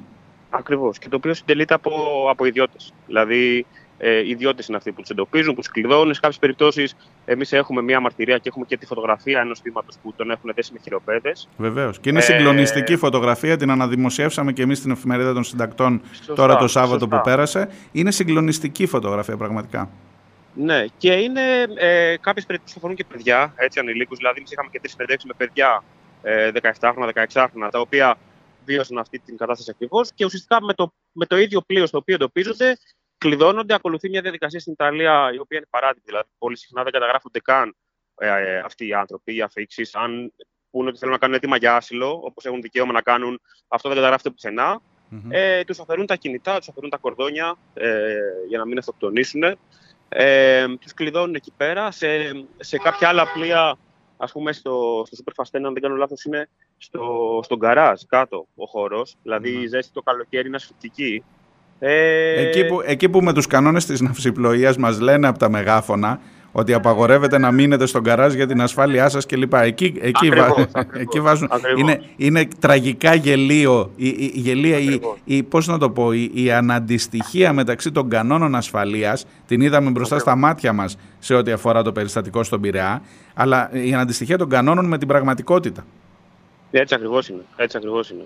Εγώ θέλω να σε ρωτήσω, κάνατε μια πολύ σοβαρή καταγγελία. Διόρθωσέ με, είναι Ιανουάριος του 23, τώρα, στην αρχή της σωστά. χρονιά, έτσι. Ωραία. Σωστά. Λοιπόν, κάνατε μια πολύ σοβαρή καταγγελία για μια εταιρεία που είναι μεγάλη, για μια εταιρεία που έχει ιστορία στον χώρο της ναυτιλίας και για μια εταιρεία η οποία θα μπορούσε να αντιδράσει. Δηλαδή, περιμένω ότι εφόσον μεθεί υγιής, ε, θα περιμένετε, δεν ξέρω, σας έκανε μήνυση, σας έκανε αγωγή, σας έκανε Όχι, εξώδικο, όχι. σας έκανε... Δηλαδή, τι, δεν υπήρξε καμία αντίδραση σε αυτό που καταγγείλατε; Όταν στείλαμε τα ερωτήματα αρχικά, ε, μας είπαν ότι θα το κοιτάξουν, ότι το λαμβάνουν πάρα πολύ σοβαρά. Και μετά, όταν επανήλθαμε μετά από δύο μέρες, αν δεν κάνω λάθος, ε, μας είπαν ότι αυτό που λέμε δεν ισχύει και ότι μας καλούν σε κάθε περίπτωση να, να, να αποφύγουμε οποιαδήποτε ενέργεια θα μπορούσε να πλήξει το κύριο της εταιρείας. Δηλαδή, υπήρχε μια έμεση ας πούμε, προειδοποίηση. Ε, γιατί στο μήνυμα ήταν, δεν ξέρω, τρεις παράγραφοι το μήνυμα, αλλά ήταν τρεις φορές η προειδοποίηση ότι μην δημοσιεύσετε κάτι για το δικό μας όνομα. Από Ναι. εκεί πέρα, όταν βγήκε το ρεπορτάζ, Ε, επειδή στη έρευνα συμμετείχαν και διεθνή μέσα η γερμανική τηλεόραση, η ελβετική τηλεόραση, οπότε είχε κάποιο, ε, κάποιο μεγαλύτερο impact, κάποιο μεγαλύτερο κοινό. Ναι. Περιμέναμε ότι κάτι θα συμβεί, δεν συνέβη κάτι. Δηλαδή, νομίζω ότι εντάσσεται πιο πολύ στη στρατηγική των εταιριών που ξέρουν πολύ καλά ότι μετά από δύο-τρεις μέρες, ό,τι και να έχει γίνει, Ναι. θα καταλαγιάσει. Οπότε είναι, νομίζω, αυτή η τακτική του τύπου Και το στη- αφήνουμε να περάσει. Έτσι, έτσι. Και στη λογική εκείνη του, της διαχείρισης κρίσεων, εταιρικών κρίσεων που λέει ο, μην, μην το σκαλίζεις Αυτό. γιατί θα Ακριβώς. εκτεθούμε χειρότερα. Αυτό, αυτή είναι η Ακριβώς, λογική. ακριβώς. Άστο να περάσει, κάτι άλλο θα συμβεί. Ναι. Υπάρχει σε Θα- εξέλιξη κάποια έρευνα; Μου έχεις πει ότι γι' αυτό πρόκειται στις αρχές να, να δώσεις μια συγκεκριμένη Σωστά. κατάθεση; Θε- Πες μου γι' αυτό αν θέλεις. Σωστά. Ε, έχουν, πολίτες από την Πάτρα έχουν ε, καταθέσει μηνυτήρια αναφορά. Ναι. Ε, μ, και εγώ ουσιαστικά τώρα έφτασα μόλις στην Πάτρα για να καταθέσω στο λιμενικό. Ε, είναι Α, ακόμα στο στάδιο της σήμερα, ανάλυσης. σήμερα για το συγκεκριμένο Σήμερα, ναι, ζήτημα ναι. δηλαδή, έτσι. Ναι, οπότε αυτή τη στιγμή υπάρχει μια εισαγγελική έρευνα σε εξέλιξη, κυρίως για να, για να, για να ειδωθεί άμα θα προχωρήσει η υπόθεση. Ε, εγώ έχω φέρει όσα στοιχεία έχουμε. Νομίζω ότι τα στοιχεία που έχουμε συγκεντρώσει. Ε, δουλεύαμε την έρευνα ένα χρόνο αρκετοί δημοσιογράφοι. Οπότε έχουμε φωτογραφίες των, ε, των δωματίων, έχουμε την περιγραφή από τα θύματα του πώς φτάνει σε αυτό το δωμάτιο. Δηλαδή, σε εντοπίζουν σε αυτό το σημείο πόσα Ναι. βήματα έκανες, πού περπάτησες, ώστε να υπάρχει ταυτοποίηση των χώρων. Ε, ευελπιστώ ότι θα υπάρξει και εξέλιξη. Γιατί, όπως είπες και εσύ, είναι, είναι ουσιαστικά η μεγαλύτερη εταιρεία ναυσιπλοεία στην Ελλάδα. Ναι, βέβαια. Ε, και βέβαια όλα αυτά έχουν καταγραφεί. Δηλαδή, και εγώ αναμένω να δω το, το πού θα, θα οδηγηθεί η κατάσταση. Πάντως θεωρητικά το λιμενικό και μόνο με την καταγγελία σας δεν ξέρω αν έχεις τέτοια πληροφορία. Το να μπει να κάνει μια έρευνα, έρχεται, έχετε φυλακές σε αυτό το πλοίο μέσα, έχετε δωμάτια; Δηλαδή, σωστά. θεωρητικά δεν χρειαζόταν ούτε να πας να καταθέσεις Ακριβώς. εσύ. Ε, φαντάζομαι ότι δεν έχει γίνει κάτι τέτοιο. Και ε, το Όχι, χειρότερο που όχι. φαντάζομαι είναι ότι θα είναι εν γνώση του λιμενικού. Το λιμενικό έχει απόλυτη γνώση ότι αυτή η εταιρεία επιστρέφει τους ανθρώπους πίσω. Δηλαδή, γιατί αυτό που συμβαίνει είναι ότι όλες οι διαδικασίες, όπως είπα, τις κάνουν οι, τα μέλη του πληρώματος και επιστρέφοντας στην Πάτρα την Ουγουμενίτσα, δηλαδή έχουμε δει τέτοια σκηνικά, έχει, έχει τύχει να μας αυτό τις μάρτυρες. Ε, ουσιαστικά οι- τα μέλη του πληρώματος βγάζουν τους ανθρώπους έξω από το πλοίο και από εκεί πέρα τους παραλαμβάνει το λιμενικό. Ε, Συνήθως κρατούνται για δύο-τρεις μέρες να δουν τι γίνεται με τα χαρτιά τους και μετά αφήνονται. Μάλιστα. Ε, αλλά το λιμενικό έχει σίγουρα εικόνα του τι συμβαίνει. Δηλαδή, Μάλιστα. μου φαίνεται απίθανο να μην έχει. Σταύρο, σε ευχαριστώ πάρα πολύ για την. Ευχαριστώ πάρα σε πολύ ευχαριστούμε όλοι για την ε, πολύ καλή δημοσιογραφία που κάνει το Σόλομον. Με Ευχαριστώ την πάρα υπόθεση, άφησε με να σε ρωτήσω, με την υπόθεση των υποκλοπών, πού βρισκόμασταν, ήσουν μεταξύ των παρακολουθούμενων από την ΕΕΠ. Υπάρχει κάποια εξέλιξη, πού είναι αυτό; Ε, η τελευταία εξέλιξη που έχουμε είναι από το καλοκαίρι, δηλαδή από τον Ιούνιο, το ότι έχουν συνενωθεί σε μια κοινή δικογραφία πολλές υποθέσεις διαφορετικές, 12 αν δεν κάνω λάθος, ε, που α- αφορά τη δική μου παρακολούθηση, αφορά τους συναδέλφους Θανάση Κουκάκη, ε, του Νίκο Ανδρουλάκη, του Χρήστη Σπίρτζη. Μμμ. Έχουν συνενωθεί σε ένα κοινό σώμα, σε μια κοινή δικογραφία και αναμένουμε τις εξελίξεις. Ε, μέχρι εκεί ξέρουμε. Δηλαδή, Μάλιστα. το μόνο που ξέρουμε είναι ότι έχουν ενταχθεί σε ένα κοινό σώμα. Και ένα πράγμα που έχει ενδιαφέρον είναι ότι κάποιες αφορούν μόνο την ΑΕΠ, κάποιες αφορούν μόνο τον Predator. Οπότε, ίσως φαίνεται, φαίνεται ότι ε, συνδέονται κάπως, έστω σε αυτό το στάδιο για την ε, δικαιοσύνη. Μάλιστα. Είμαι σίγουρος ότι θα χρειαστεί να τα ξαναπούμε γι' αυτό όταν θα έχουμε εξελίξεις. Σε ευχαριστώ πάρα πολύ. Βεβαίως. Καλή Άρα, συνέχεια. ευχαριστώ Καλή πάρα δύναμη πολύ. στη δουλειά. Ευχαριστώ. Γεια, γεια. Ευχαριστώ.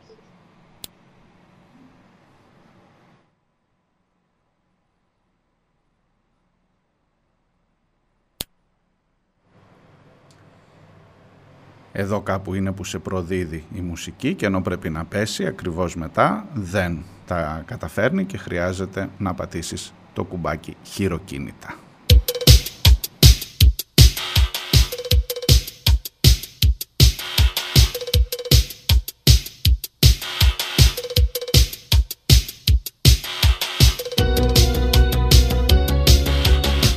Ήταν ο Σταυρός Μαλιχούδης, ο συνάδελφός μου από τον ε, δημοσιογραφικό οργανισμό Σόλομον, σε μια διεθνή έρευνα που όπως ακούσατε περιελάμβανε και μέσα ενημέρωση στη γερμανική τηλεόραση, την ελβετική τηλεόραση, που αποκάλυψαν συγκεκριμένα πράγματα, τα οποία δεν χωρούν καμία αμφιβολία. Ε, διαβάστε αν θέλετε είτε την έρευνα του Solomon στο solomon.gr είτε στην εφημερίδα των συντακτών στο φύλλο του Σαββατοκύριακου υπάρχει και αναρτημένο από τους αλυσοδεμένους μετανάστες ως τον Αντώνη είναι η, το δημοσίευμα και έχει την φωτογραφία με τους χώρους αυτούς και το σημείο ακριβώς μέσα στο πλοίο Superfast όπου υπήρχαν οι φυλακές. Γιατί το λέμε αυτό τώρα και γιατί ξαφνικά μετά από μ, πόσο σχεδόν μισό χρόνο και βάλε, από τον Γενάρη του 23, ε, ξέρετε έρχεται μπροστά σου Όταν λες ρε παιδί μου είναι δυνατόν η εταιρεία αυτή να αντιμετωπίζει ε, με τόση απάθεια μια ανθρώπινη ζωή ή εκείνη η συζήτηση που λέει έλα μωρέ ο ύπαρχος τώρα γιατί ούτε καν ο καπετάνιος γιατί τον κατηγορούμε τους δύο τους κράτησαν προφυλακίστηκαν ο καπετάνιος και ο ύπαρχος οι άλλοι δύο κρίθηκε ότι δεν χρειάζεται να προφυλακιστούν Εν πάση περιπτώσει, δεν θα πάω εγώ κανέναν φυλακείο. Ο εισαγγελέας θα τους πηγαίνει. Ελπίζω ότι λειτουργεί η δικαιοσύνη. Αλλά εδώ υπάρχει κάτι πολύ πιο πέρα. Υπάρχει κάτι πολύ πιο πέρα από τον εργαζόμενο για τον οποίο θρυνούμε ότι ενώ πήγε να κάνει τη δουλειά του, κύριε Βαρβιτσιώτη μου, ε, ενώ πήγε να κάνει τη δουλειά του, ξαφνικά κοίτα να δεις μια γκαντεμιά, αναποδιά και άλλη αναποδιά. Βρέθηκε κατηγορούμενος για δολοφονία, αρεσί. Ε, άστα, άστα, άστα, κύριε Βαρβιτσιώτη, άστα. Μαντάρα. Ε, όχι μαντάρα, δεν είναι ατυχής δήλωση. Είναι η δήλωση που δείχνει ακριβώς με ποιον είσαι σε αυτή την υπόθεση. Με ποιο το μέρος, ποιο το, ποιανού τα συμφέροντα υπηρετείς, ξεκάθαρα.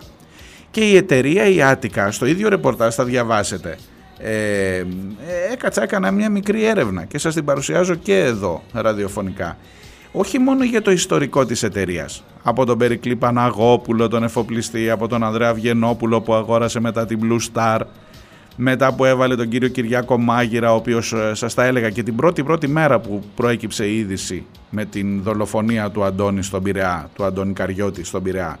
Ε, ψάξαμε να δούμε ποιος είναι ο πρόεδρος και διευθύνων σίγουρος αυτή τη στιγμή στην εταιρεία είναι ο κύριος Κυριάκος Μάγειρας. Είναι ο άνθρωπος που ήταν δεξιχέρι του Βιενόπουλου που κατηγορήθηκε ότι έδωσε το 1 εκατομμύριο ευρώ στον ε, ε, πρόεδρο της ε, Κεντρικής Τράπεζας της Κύπρου για να κάνει τα στραβά μάτια όταν ο Βιενόπουλος αγόραζε παράτυπα την Λαϊκή Τράπεζα ο άνθρωπος που ήταν ο υπεύθυνος ναυτιλιακών επιχειρήσεων της MIG, της MIG, της ε, Marfin Investment Group, ε, για να καταλήξουμε τελικά σε έναν κύριο που είναι στην άλλη άκρη του κόσμου, στα νησιά Κέιμαν, Μουμπασίρ Μουκαντάμ, Ινδός στην καταγωγή, αυτός είναι το μεγάλο κεφάλι σήμερα στην εταιρεία και φυσικά δεν πρόκειται ποτέ, ίσως μάλλον δεν θα μάθει καν για την δολοφονία του Αντώνη. Φαντ είναι η εταιρεία αυτή ε,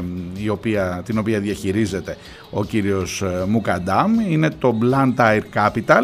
Ένα φαντ σαν αυτό που σου παίρνει το σπίτι που έχει την έδρα του ξέρεις κάπου εκεί σε φορολογικούς παραδείσους. Αυτοί κάνουν κουμάντο σήμερα στην εταιρεία. Αλλά η φιλοσοφία με την οποία αντιμετωπίζεται η ανθρώπινη ζωή σας τα έλεγα και τότε και με το ρεπορτάζ που έχουν κάνει τα παιδιά στο Σόλομον αποδεικνύεται αυτό. Η φιλοσοφία περνά από πάνω προς τα κάτω. Περνά από την εταιρεία. Αν είσαι ο ίδιος άνθρωπος που έχει συνηθίσει ότι στο πλοίο της γραμμής είναι ανεκτό την ώρα που πηγαίνεις ε, στον, ε, στην, στην οικογένεια, στον κύριο που ταξιδεύει και καλά κάνεις, πηγαίνεις και είσαι με το ΣΥΣ και με το ΣΑΣ, θέλετε να σας φέρω κάτι στο μπαρ, να σας εξυπηρετήσω, να σας πάω στην καμπίνα κλπ. Ο ίδιος άνθρωπος μετά πάει και ρίχνει και ένα πιάτο φαΐ σαν να είναι σκύλος στον άνθρωπο που κρατάνε αλυσοδεμένο μέσα στη φυλακή του πλοίου για να τον πάνε πίσω να κάνουν επαναπρόθεση. Λοιπόν, αν είσαι σε αυτή την εσωτερική διεργασία στην αντιμετώπιση διαφορετικών κατηγοριών ανθρώπων, όταν έχεις έναν ανάπηρο άνθρωπο πάνω στον καταπέλτη που θέλει να μπει στο πλοίο που είχε εισιτήριο αλλά που δεν τον πολύ γουστάρεις, όχου τώρα μωρέ, όξο, όξο. Λοιπόν, εξηγούνται πάρα πολλά για το ποιος βάζει τους κανόνες σε αυτό το παιχνίδι και ποιον αφήνει κάποιον, συγγνώμη, και ποιος αφήνει κάποιον που θέλει να αποκτηνωθεί να γίνει τελικά κτίνος.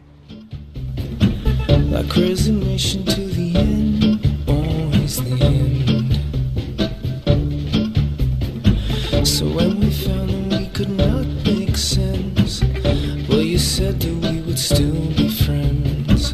But I'll admit that I was Κρατήστε και κάτι ακόμα. Ε, τον περασμένο Ιούλιο, όταν η κυβέρνηση ήθελε εν ώψη της ε, κορύφωσης της σεζόν να φτηνίνουν λίγο τα εισιτήρια που ήταν στο Θεό και είναι ακόμα στο Θεό, κάλεσε τις εταιρείες στο Μαξίμου για να ζητήσει, παιδιά, έχουν φτηνίνει, το ναυτιλιακό καύσιμο έχει φτηνίνει την τελευταία χρονιά, κατά 45,5%, ακούστε. Αλλά τα εισιτήρια είχαν αυξηθεί κατά 34%. Και τους έλεγαν κάντε κάτι ρε εσείς, δεν μπορεί να βγάζετε υπερκέρδη, πώς τα έλεγε, ε, αν, ε, ε πώς το λένε, ανομολόγητα, όχι ανομολόγητα, πώς ήταν, αν, απρόβλεπτα, ανέλπιστα κέρδη, όπως με τις εταιρείες του ρεύματος. Λοιπόν και τότε οι εταιρείες ήταν με καβούρια στην τσέπη. Άντε να δώσουμε μέχρι ένα 20% και μόνο για τις ειδικές ομάδες. Δηλαδή πάλι το κέρδος βγαίνει. Από το 20% στο 34% που αυξήθηκε ε, έχει μια διαφορά. Και βεβαίως η Attica Group που έχει το τον κυρίαρχο ρόλο στην ελληνική ακτοπλοεία, 33 πλοία κινούνται αυτή τη στιγμή, ε, έδινε τον τόνο. Γι' αυτό ο κύριος Βαρβιτσιώτης που τότε τους παρακαλούσε τώρα λέει άσε να πω και μια καλή κουβέντα, δεν ξέρεις αύριο τι γίνεται. Διάλειμμα και έρχομαι σε λίγο.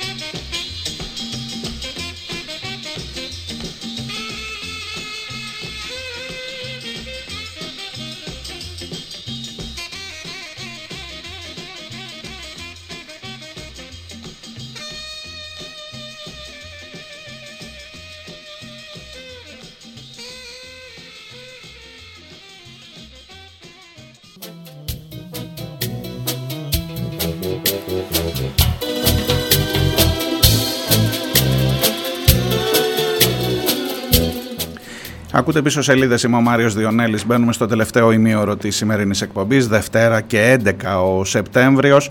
Ε, θα γυρίσω στα θέματα που έχουν να κάνουν με τον κάμπο της ε, Θεσσαλίας, με την Λάρισα, με την Καρδίτσα, με το Πήλιο, με το Βόλο. Ε, όλη, όλη, όλη η περιοχή εκεί, όπως ακούσαμε και νωρίτερα στην προηγούμενη τηλεφωνική σύνδεση, ε, αντιμετωπίζει εκτός από την τεράστια καταστροφή και ένα πολύ σοβαρό υγειονομικό πρόβλημα.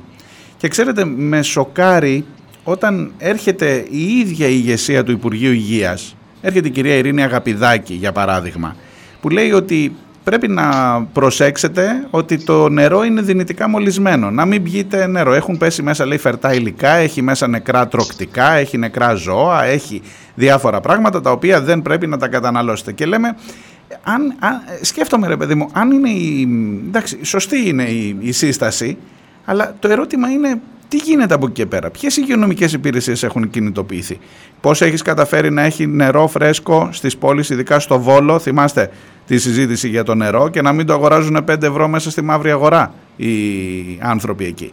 Η άλλη φωνή που ακούγεται αυτές τις μέρες είναι από το Ενωτικό Κίνημα για την Ανατροπή στο Γενικό Συμβούλιο της ΟΕΝΓΕ. Η ΟΕΝΓΕ είναι η Ομοσπονδία Ενώσεων Νοσοκομιακών Γιατρών Ελλάδος Μιλώ με την κυρία Δέσποινα Τοσονίδου. Είναι μέλος του Ενωτικού Κινήματος και είναι μέλος και στην ε, ε, εκτελεστική γραμματεία της ΟΕΝΓΕ, οι οποίοι χθες είπαν πολύ συγκεκριμένα πράγματα. Ε, έδωσαν, έδωσαν ένα στίγμα. Είπαν ότι εδώ χρειάζεται πάρα, πάρα πολύ μεγάλη προσοχή και ότι υπάρχει ένας τεράστιος κίνδυνος, μια υγειονομική βόμβα. Της δίνω το λόγο αμέσως. Καλημέρα. Καλώς ήρθατε. Ευχαριστώ. Καλημέρα κύριε Διονέλη, σε εσάς και σε όσους και όσες μας ακούν. Λοιπόν, Καλή εβδομάδα, καλούς αγώνες για να μπορέσουμε να προστατεύσουμε όσο μπορούμε περισσότερο τους ανθρώπους μας σε αυτή τη χώρα. Έτσι ακριβώς. Αυτός είναι ακριβώς ο στόχος. Λοιπόν, για να δούμε όμως, γιατί καλή εβδομάδα δεν θα είναι για τους ανθρώπους στη Λάρισα, στην ναι. Θεσσαλία γενικότερα. Οι επισημάνσεις σας εχθές είναι πάρα πολύ σοβαρές και θέλω επ' αυτών να, να τοποθετηθείτε αρχικά. Κοιτάξτε να δείτε, ε, είναι κοφαντική ε, η απουσία ε, της πολιτικής ηγεσίας του Υπουργείου Υγείας από αυτή τη σοβαρότατη ανθρωπιστική κρίση που Γιατί το λέτε, αφού με ειδοποιεί η κυρία Αγαπηδάκη, ειδοποιεί τους κατοίκους να μην πίνουν νερό. Ναι, ναι, να μας πει και που θα το βρουν το νερό αφού δεν μπορούν να πίνουν νερό από τη βρύση ή αυτό αφορά την ελεύθερη αγορά που θα αυτορυθμιστεί; Υπάρχει ένα ζήτημα εδώ. Οι άνθρωποι πολύ ορθά επιτέλους το Υπουργείο Υγείας έκανε το ελάχιστο, το στοιχειώδες.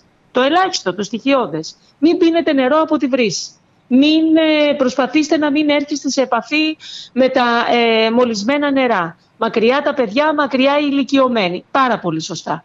Πού θα βρούνε νερό να πιούνε; Μέχρι τώρα η δυνατότητα που έχουν οι κάτοικοι, ε, οι πλημμυροπαθείς, είναι να βρίσκουν νερό ή τρόφιμα από τους εθελοντές που είτε κατά μόνας, είτε ε, κατά συλλογικότητες. Στην πραγματικότητα οι εθελοντικές οργανώσεις που συσπηρώνονται και έχουν αναφορά στην αριστερά, ε, κατά κύριο λόγο, ε, κάνουν ό,τι μπορούν για να προμηθεύσουν ε, τους πλημμυροπαθείς με ε, πόσιμο νερό. Ναι. Τι έχει κάνει η πολιτεία ως προς αυτό; Ε, γιατί, το λέτε, εγώ, γιατί το λέτε, εγώ είδα ότι κάνει συλλογή νερών και τροφίμων και η Νέα Δημοκρατία στα γραφεία. Δεν, είναι, δεν είναι ντροπή να ποζάρει ο Υπουργός Ανάπτυξης δίπλα σε ένα ράφι, σε ένα πάγκο με ζυμαρικά και, και μπισκότα; Εγώ και, εσείς θα, εγώ, και εσείς θα... εγώ και εσείς θα ντρεπόμασταν, αλλά μάλλον, μάλλον για εκείνον δεν είναι. Ναι. Αυτό έχει να κάνει το κράτος. Εδώ έχουμε μαρτυρίες για φαινόμενα μαυρογορητισμού, αφενός, κάτι 5 ε, ευρώ, 10 ευρώ, πόσο πολλούνται ε, οι εξάρτητες στα νερά και θα έπρεπε να έχει παρέμβει ήδη το Υπουργείο Ανάπτυξης και να έχουν συλληφθεί ε, όσοι το κάνουν αυτό. Και πέρα από αυτό, το κράτος αυτό που έχει να κάνει είναι να απευθύνεται στους πολίτες για να προσφέρουν από το ειστέρημά τους; Το ίδιο κράτος το οποίο έχει ε, ε, επιχορηγήσει με εκατομμύρια ευρώ τα τελευταία τρία-τέσσερα χρόνια από το 2020 και μετά τις ιδιωτικές, ε, τους επιχειρηματικούς ομίλους στην υγεία; Δεν πρέπει το ίδιο το κράτος, το Υπουργείο Υγείας να οργανώσει την υγειονομική κάλυψη αυτών των περιοχών; Πώς θα την οργανώσει, σε νοσοκομεία τα οποία στενάζουν από τη δραματική υποστελέχωση; Στο νοσοκομείο της Καρδίτσας, στο νοσοκομείο της Λάρισας, στο νοσοκομείο του Βόλου που είχε πλημμυρίσει; Έλατε. Σε ποιο... να, ε, κοιτά, Κοιτάξτε την ηρωνία. Να μην πίνετε νερό, να προσέξετε την επαφή καν με τα μολυσμένα ύδατα, την ώρα που το νοσοκομείο, δηλαδή ο κύριος φορέας, στον οποίο θα πρέπει να απευθυνθεί κάποιος πολίτης που δει ότι κάτι δεν πάει καλά, είναι το ίδιο το νοσοκομείο πλημμυρισμένο. Ήταν τουλάχιστον τις προηγούμενες μέρες. Και δεν είχε και νερό το νοσοκομείο για, ένα, για κάποιες ημέρες. Ε, ε, πείτε θέλω κάτι. να πω, εδώ πέρα, ναι.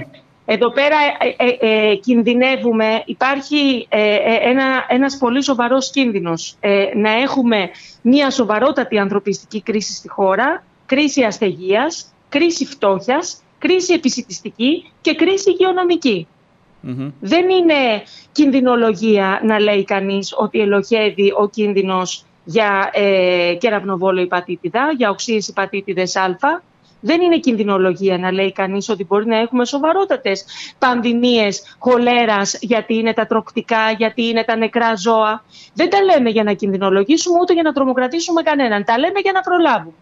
Και είμαστε πάρα πολύ θορυβημένοι γιατί αυτό που έχουμε δει μέχρι τα τώρα από αυτή την κυβέρνηση είναι να εφαρμόζει ένα σκληρό κοινωνικό δαρβινισμό όπου ζει όποιος ε, προσαρμόζεται. Έχει τα χρήματα όποιος προσαρμόζεται. είναι Όποιος προσαρμόζεται, το έχει πει ο κύριος Πέτσας, όποιος δεν προσαρμόζεται ναι. πεθαίνει. Ε, το, το είδαμε κατά τη διάρκεια της πανδημίας, το είδαμε ε, αυτό το πολύ σκληρό καλοκαίρι ε, με τις ε, πυρκαγιές, αφέθηκε ο Εύρος να καεί ολόκληρος. Το είδαμε, το βλέπουμε αυτές τις ημέρες, απουσιάζει η πολιτική ηγεσία του Υπουργείου Υγείας. Μας ανακοινώθηκε χτες ότι η κυρία Αγαπηδάκη θα αναλάβει επικεφαλής ε, αυτής της ε, διαχείρισης. Δεν μας εμπνέει η εμπιστοσύνη αυτό. Θα μας ενέπνεε εμπιστοσύνη να, να ακούσουμε να λένε, για παράδειγμα, ότι το κράτος οργανώνει τη διανομή Για να, αν ακούγαμε να λένε ότι επί, επιτάσσονται όλες οι ξενοδοχειακές δομές της Θεσσαλίας και όχι μόνο για να στεγαστούν οι άστεγοι. Στα σχολεία και στα γυμναστήρια, ηλικιωμένοι άνθρωποι, νεότεροι και παιδιά, δεν υπάρχουν δωμάτια στεγνά, με ντους, με κρεβάτια να στεγαστούν οι άνθρωποι. Δεν υπάρχει η δυνατότητα να μπορέσουν αυτοί οι άνθρωποι να αισθανθούν ότι ε, μπορούν μέσα σε αυτή τη συμφορά που τους βρήκε να ε, επιβιώσουν με μια στοιχειώδη αξιοπρέπεια. Εγώ ξέρετε αναρωτιόμουν, μιλώντας καταρχάς για τον δικό σας τον κλάδο. Εντάξει, μπορεί να μου λέει κάτι ότι αναλαμβάνει μία υπουργός ή αναπληρώτρια υπουργός να συντονίσει την κατάσταση. Ναι, ναι, χρειάζεται, λέω εγώ και μπράβο. Το είπατε κι εσείς. Εγώ περιμένω να μου πείτε, να μας πει το Υπουργείο, αλλά να μου πείτε κι εσείς, αν μιλάτε με συναδέλφους σας, ότι αυτή την ώρα πρέπει να, να, να, να οργανώνονται υγειονομικές αποστολές. Θα μου πεις από ποια νοσοκομεία που είναι όλα υποστελεχωμένα. Εν πάση περιπτώσει, να υπάρχει μια κινητοποίηση υγειονομικού προσωπικού που να κατευθύνεται στη Θεσσαλία για να αντιμετωπίσει τις καταστάσεις που θα δημιουργηθούν εκεί. Λέω εγώ τώρα. Ή να υπάρχουν, δεν ξέρω, ή έκτακτες ή κάτι τέλος πάντων, μια βοήθεια από το στρατό, από τους υγειονομικούς του στρατού ή από κάπου αλλού τέλος πάντων, που να μπορούν να αντιμετωπίσουν αυτή την κατάσταση. Και δεν βλέπω τέτοια μέτρα. Βλέπω μην πίνετε νερό.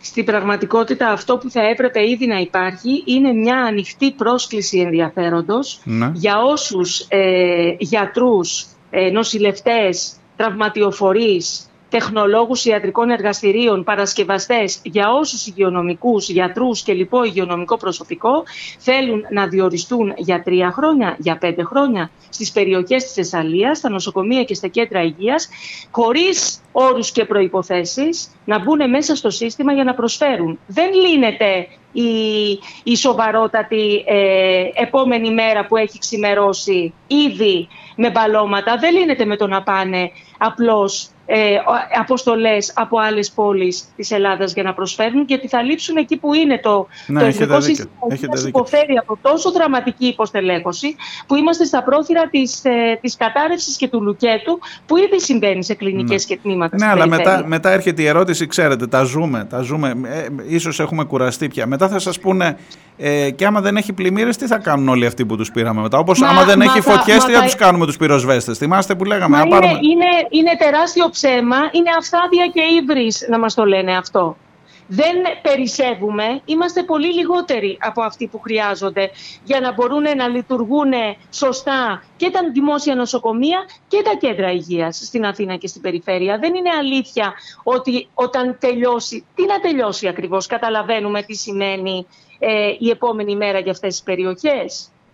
Ε, καταλαβαίνουμε πόσο πολύ θα αυξηθεί η νοσηρότητα, ε, πιθανώς και η θνησιμότητα ε, σε αυτές τις περιοχές. Τι σημαίνει το αυξημένο στρες, τι, τι σημαίνει η αστεγία, τι σημαίνει η φτώχεια; Πόσο πολύ θα επιβαρυνθεί υγειονομικά η περιοχή της Εσαλίας και πόσο επιπλέον υγειονομικό προσωπικό χρειάζεται για να αντιμετωπίσει όχι μόνο το σήμερα αλλά το αύριο και το μεθαύριο; Εμείς γι' αυτό ε, κάναμε αυτή την ανακοίνωση. Γιατί υπάρχει ένας σοβαρότατος κίνδυνος ε, ε, επιδημιών, υπάρχει ένας σοβαρότατος κίνδυνος για τους ζωντανούς, να προστατέψουμε τους ζωντανούς, να μην αρρωστήσουν περισσότεροι, να μην πεθάνουν περισσότεροι, να μην κινδυνεύσουν περισσότεροι. Υπάρχουν απλά πράγματα για να γίνει αυτό.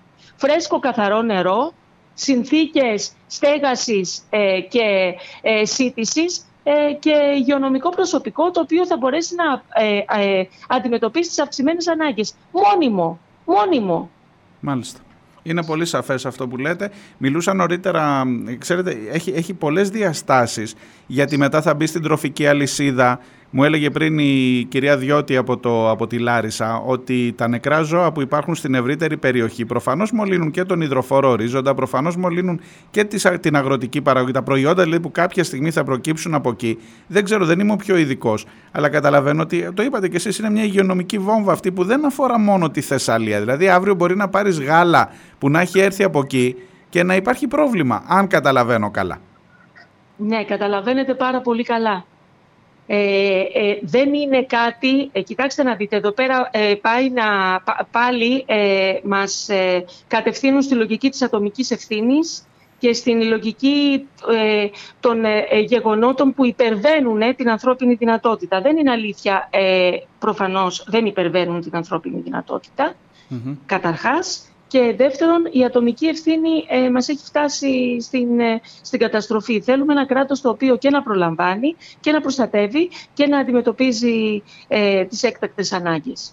Αυτό που ζητάμε και το ζητάμε με έμφαση και επιγόντως είναι να, ε, τώρα να στελεχωθούν τα νοσοκομεία και τα κέντρα υγείας με το απαραίτητο υγειονομικό προσωπικό, με μόνιμους εργαζόμενους χωρίς όρους και προϋποθέσεις. Τώρα να επιταχθούν ε, τα ξενοδοχεία, οι ξενοδοχειακές δομές στη Θεσσαλία και στις όμορες περιοχές για να μπορέσει να στεγαστεί όποιος δεν έχει πια σπίτι. Τώρα να, ε, να ε, προμηθευτεί όλος ο πληθυσμός από το κράτος, από το κράτος με ε, τρόφιμα και νερό. Όσιμο και καθαρό νερό, μάλιστα. Κυρία Τοσονίδου, σας ευχαριστώ. Ξέρετε τι σημαίνει ένα ναι. τελευταίο ναι, που ναι. έγινε πριν από πέντε λεπτά, την ώρα που με πήρατε τηλέφωνο. Ήρθε ένας συνάδελφος να μου πει ότι σηκώθηκε μόνος του από την Αθήνα. Το ρώτησα, έχεις κάποια καταγωγή, δεν έχει καμία καταγωγή. Ναι. Ένας συνάδελφος σηκώθηκε μόνος του από την Αθήνα με το αυτοκίνητό του να πάει νερό και τρόφιμα στον ε, Παλαμά της Καρδίτσας. Μάλιστα. Αυτό είναι βεβαίως η, η ηθική η υπεραξία, η, η αλληλεγγύη, το τι κάνουμε οι άνθρωποι από μόνοι μας. Αλλά αυτό έχει τα όρια του από κάποια στιγμή και μετά. Θέλουμε κάτι παραπάνω από αυτό και δεν θα σε πάψουμε να το διεκδικούμε. Έχετε απόλυτο δίκιο. Σας ευχαριστώ πάρα πολύ. Καλή συνέχεια, καλή δύναμη στο έργο σας. Καλή συνέχεια, καλή δύναμη. Γεια σας. Γεια. Γεια σας.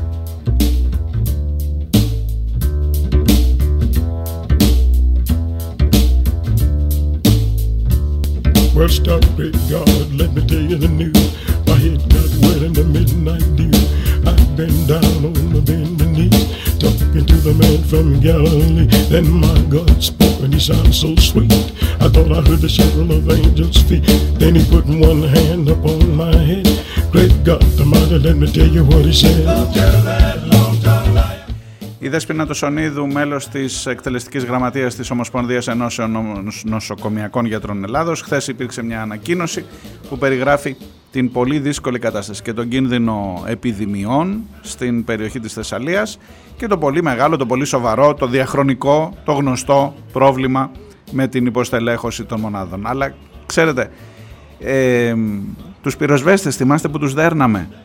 Τελείωσε παιδί μου η φωτιά στην Εύβοια, καήκαν όλα και μετά το Σεπτέμβρη, ήταν Οκτώβρης, πότε ήταν, που θέλαν να μονιμοποιηθούν οι ε, δασοπυροσβέστες. Και τους ψεκάζανε με τη μάνικα, η άβρα της αστυνομίας, ψέκαζε τους πυροσβέστες με τη μάνικα, μπροστά στο κτίριο, στη Βασιλή Σοφίας ήταν αυτό, στο κτίριο της πολιτικής προστασίας, επί χαρδαλιά ακόμα στην πολιτική προστασία. Διότι δεν σας χρειαζόμαστε, άμα δεν έχει φωτιές τι να σε κάνω τον πυροσβέστη. Ορίστε τώρα, σου πει άμα δεν έχω ε, πλημμύρα, τι να κάνω να πάρω περισσότερους γιατρούς, δεν τους χρειαστώ μετά.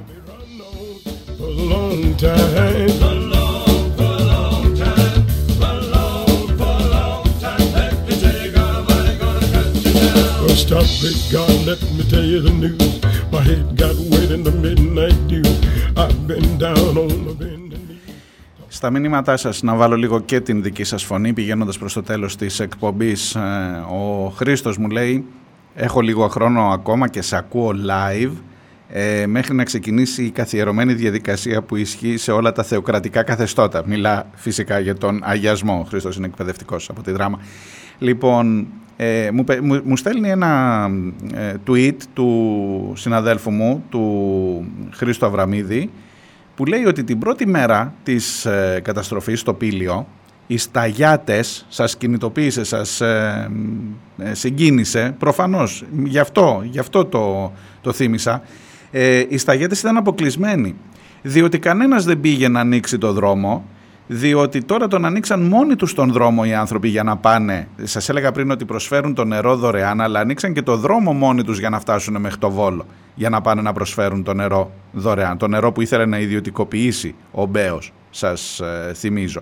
Και μου γράφει ο Χρήστος, ε, την πρώτη μέρα που η κακοκαιρία χτύπησε το πύλιο, εντάξει, ίσως είναι και λογικό πώς να πάνε οι άνθρωποι του Δήμου να κάνουν αυτό που πρέπει, αφού έπρεπε να οργανώσουν τη φιέστα του Δημάρχου. Ένας έπρεπε να κρατάει την κάμερα, ένας έπρεπε να κάνει το σκηνοθέτη. Καταλαβαίνετε. Χρήστο, καταλαβαίνω απολύτως.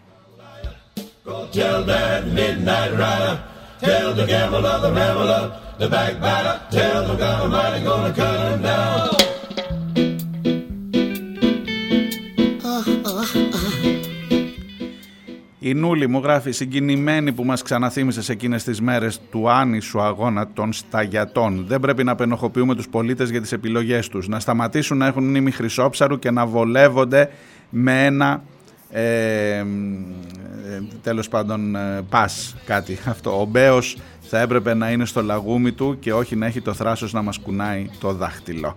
Και μου λέει με ποιον τρόπο θα δοθούν αυτά τα χιλιάδες εκατομμύρια πόσοι θα γίνουν πλουσιότεροι και εμείς όλοι θα είμαστε πάλι εκτεθειμένοι στην πρώτη αναποδιά;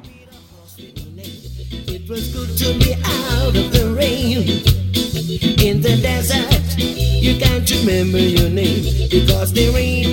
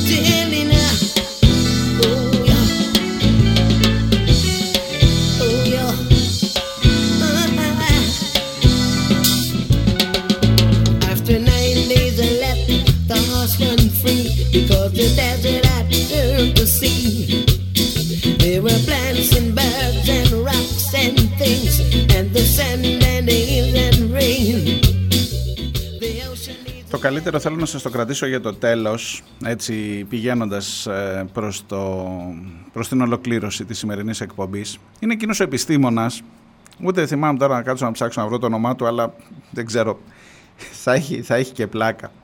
Ε, σε 16.000 χρόνια λέει θα ξαναβρέξει τόσο πολύ στην ε, Θεσσαλία, να το ξέρετε. 16.000 χρόνια. Και μάλιστα ο τίτλος από κάτω, γιατί ένα σαΐνι από το, από το control για να δείξεις ρε παιδί μου πόσο μεγάλη ήταν η ένταση των φαινομένων και πόσο τέλος πάντων δεν ευθύνεται η ανοργανωσιά της κυβέρνησης. Λέει ο επιστήμονας σε 16.000 χρόνια, το έχει υπολογίσει, έχει φτιάξει ένα μαθηματικό μοντέλο που λέει σε 16.000 βέβαια όταν ήταν ο Ιαννός πριν από τρία χρόνια μάλλον τότε δεν είχε υπολογίσει ότι σε τρία χρόνια θα γίνουν ακόμα χειρότερα. Τώρα λέει ότι τόσο χειρότερα που γίνανε, πιο χειρότερα, αν μου επιτρέπετε τον, ε, το λάθος το γραμματικό, το συντακτικό, ε, πιο χειρότερα ακόμα θα γίνουν σε 16.000 χρόνια. Οπότε ησυχάστε. Ησυχάστε στη Λάρισα. Κακώς βγάζω και εγώ τώρα εδώ που λέω για υγειονομικές κρίσεις, που βγάζω εκεί τους ανθρώπους που μιλάνε. Δεν, δεν έπρεπε να ανησυχούμε. Έχουμε μπροστά μας 16.000 χρόνια. Λοιπόν, έχεις σκεφτεί το Σαΐνι από κάτω να γράψει στο σούπερ, αυτό που βλέπετε την ώρα που μιλάει ο καλεσμένος, η επόμενη τέτοια καταστροφή θα γίνει το 18.000 μετά Χριστό, γιατί σου λέει 2.000 τώρα, 23. Και 16.000, 18.000. Ωραίο. Δηλαδή, καμιά φορά λες να τη σπάσω, να την πετάξω από το παράθυρο, να σκοτώσω κανέναν άνθρωπο από κάτω. Τι να κάνω, Τι να κάνω. Το 18, λοιπόν, το, το, επόμενο, που, το επόμενο βήμα είναι ότι μέχρι το 18.000 θα έχετε μυτσοτάκι, ας πούμε. Δηλαδή ότι μην ανησυχείτε, θα μπούμε σε κανονικότητα, θα πάρουμε και τις επενδυτικές βαθμίδες, θα πάρουμε τα πάντα, θα τα πάρουμε όλα. Ε, θα μπούμε σε, θα, θα έχετε δεκα, μέχρι το 18.000 μυτσοτάκι. Αν δεν είναι ο Κυριάκος μην ανησυχείτε, έχει ου από πίσω, σόι πάει το Βασίλειο, θα έχουμε ένα μυτσοτάκι σίγουρα να μας κυβερνά. Δηλαδή μόνο αυτό που δεν φτάσανε να πούνε. Ότι μέχρι το 18.000 έχουμε καβατζάρι. Καλά είμαστε. Καλά είμαστε μέχρι εδώ. Stick a needle in my eye. Tell it to you straight, or maybe just a little bit. Oh, how this night could last forever, but forever's almost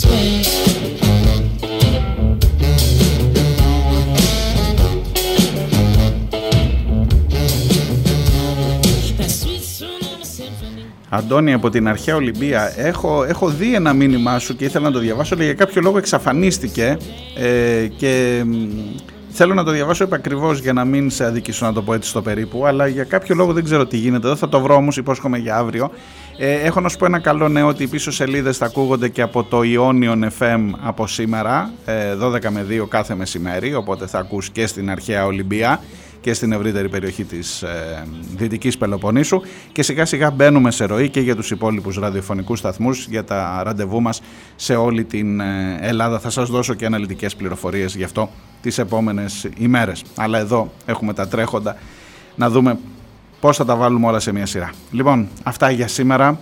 Να είστε καλά, καλή συνέχεια, να προσέχετε, καλή σχολική χρονιά και όχι μόνο στα πιτσιρίκια μας, σε όλους όσοι εμπλέκονται με την εκπαιδευτική διαδικασία, δάσκαλους, καθηγητές, γονείς φυσικά, συλλόγους γονέων, ε, ανθρώπους που είναι τις καθαρίστριες. Όλοι αυτοί είναι κομμάτι μιας τεράστιας κοινότητας που για να λειτουργήσει χρειάζεται την στοιχειώδη λογική και όχι να τις προσλαμβάνεις μόνο για τριώρο. Θα το δούμε τις επόμενες μέρες και αυτό το θέμα.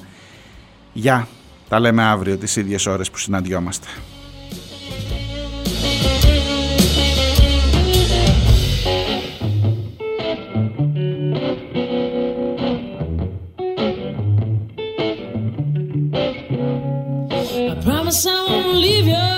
And I'll never tell a lie. I'll double cross my heart and stick a needle in my eye. I'll tell it to you straight, or maybe just a little bit. Oh, how this night could last forever, but forever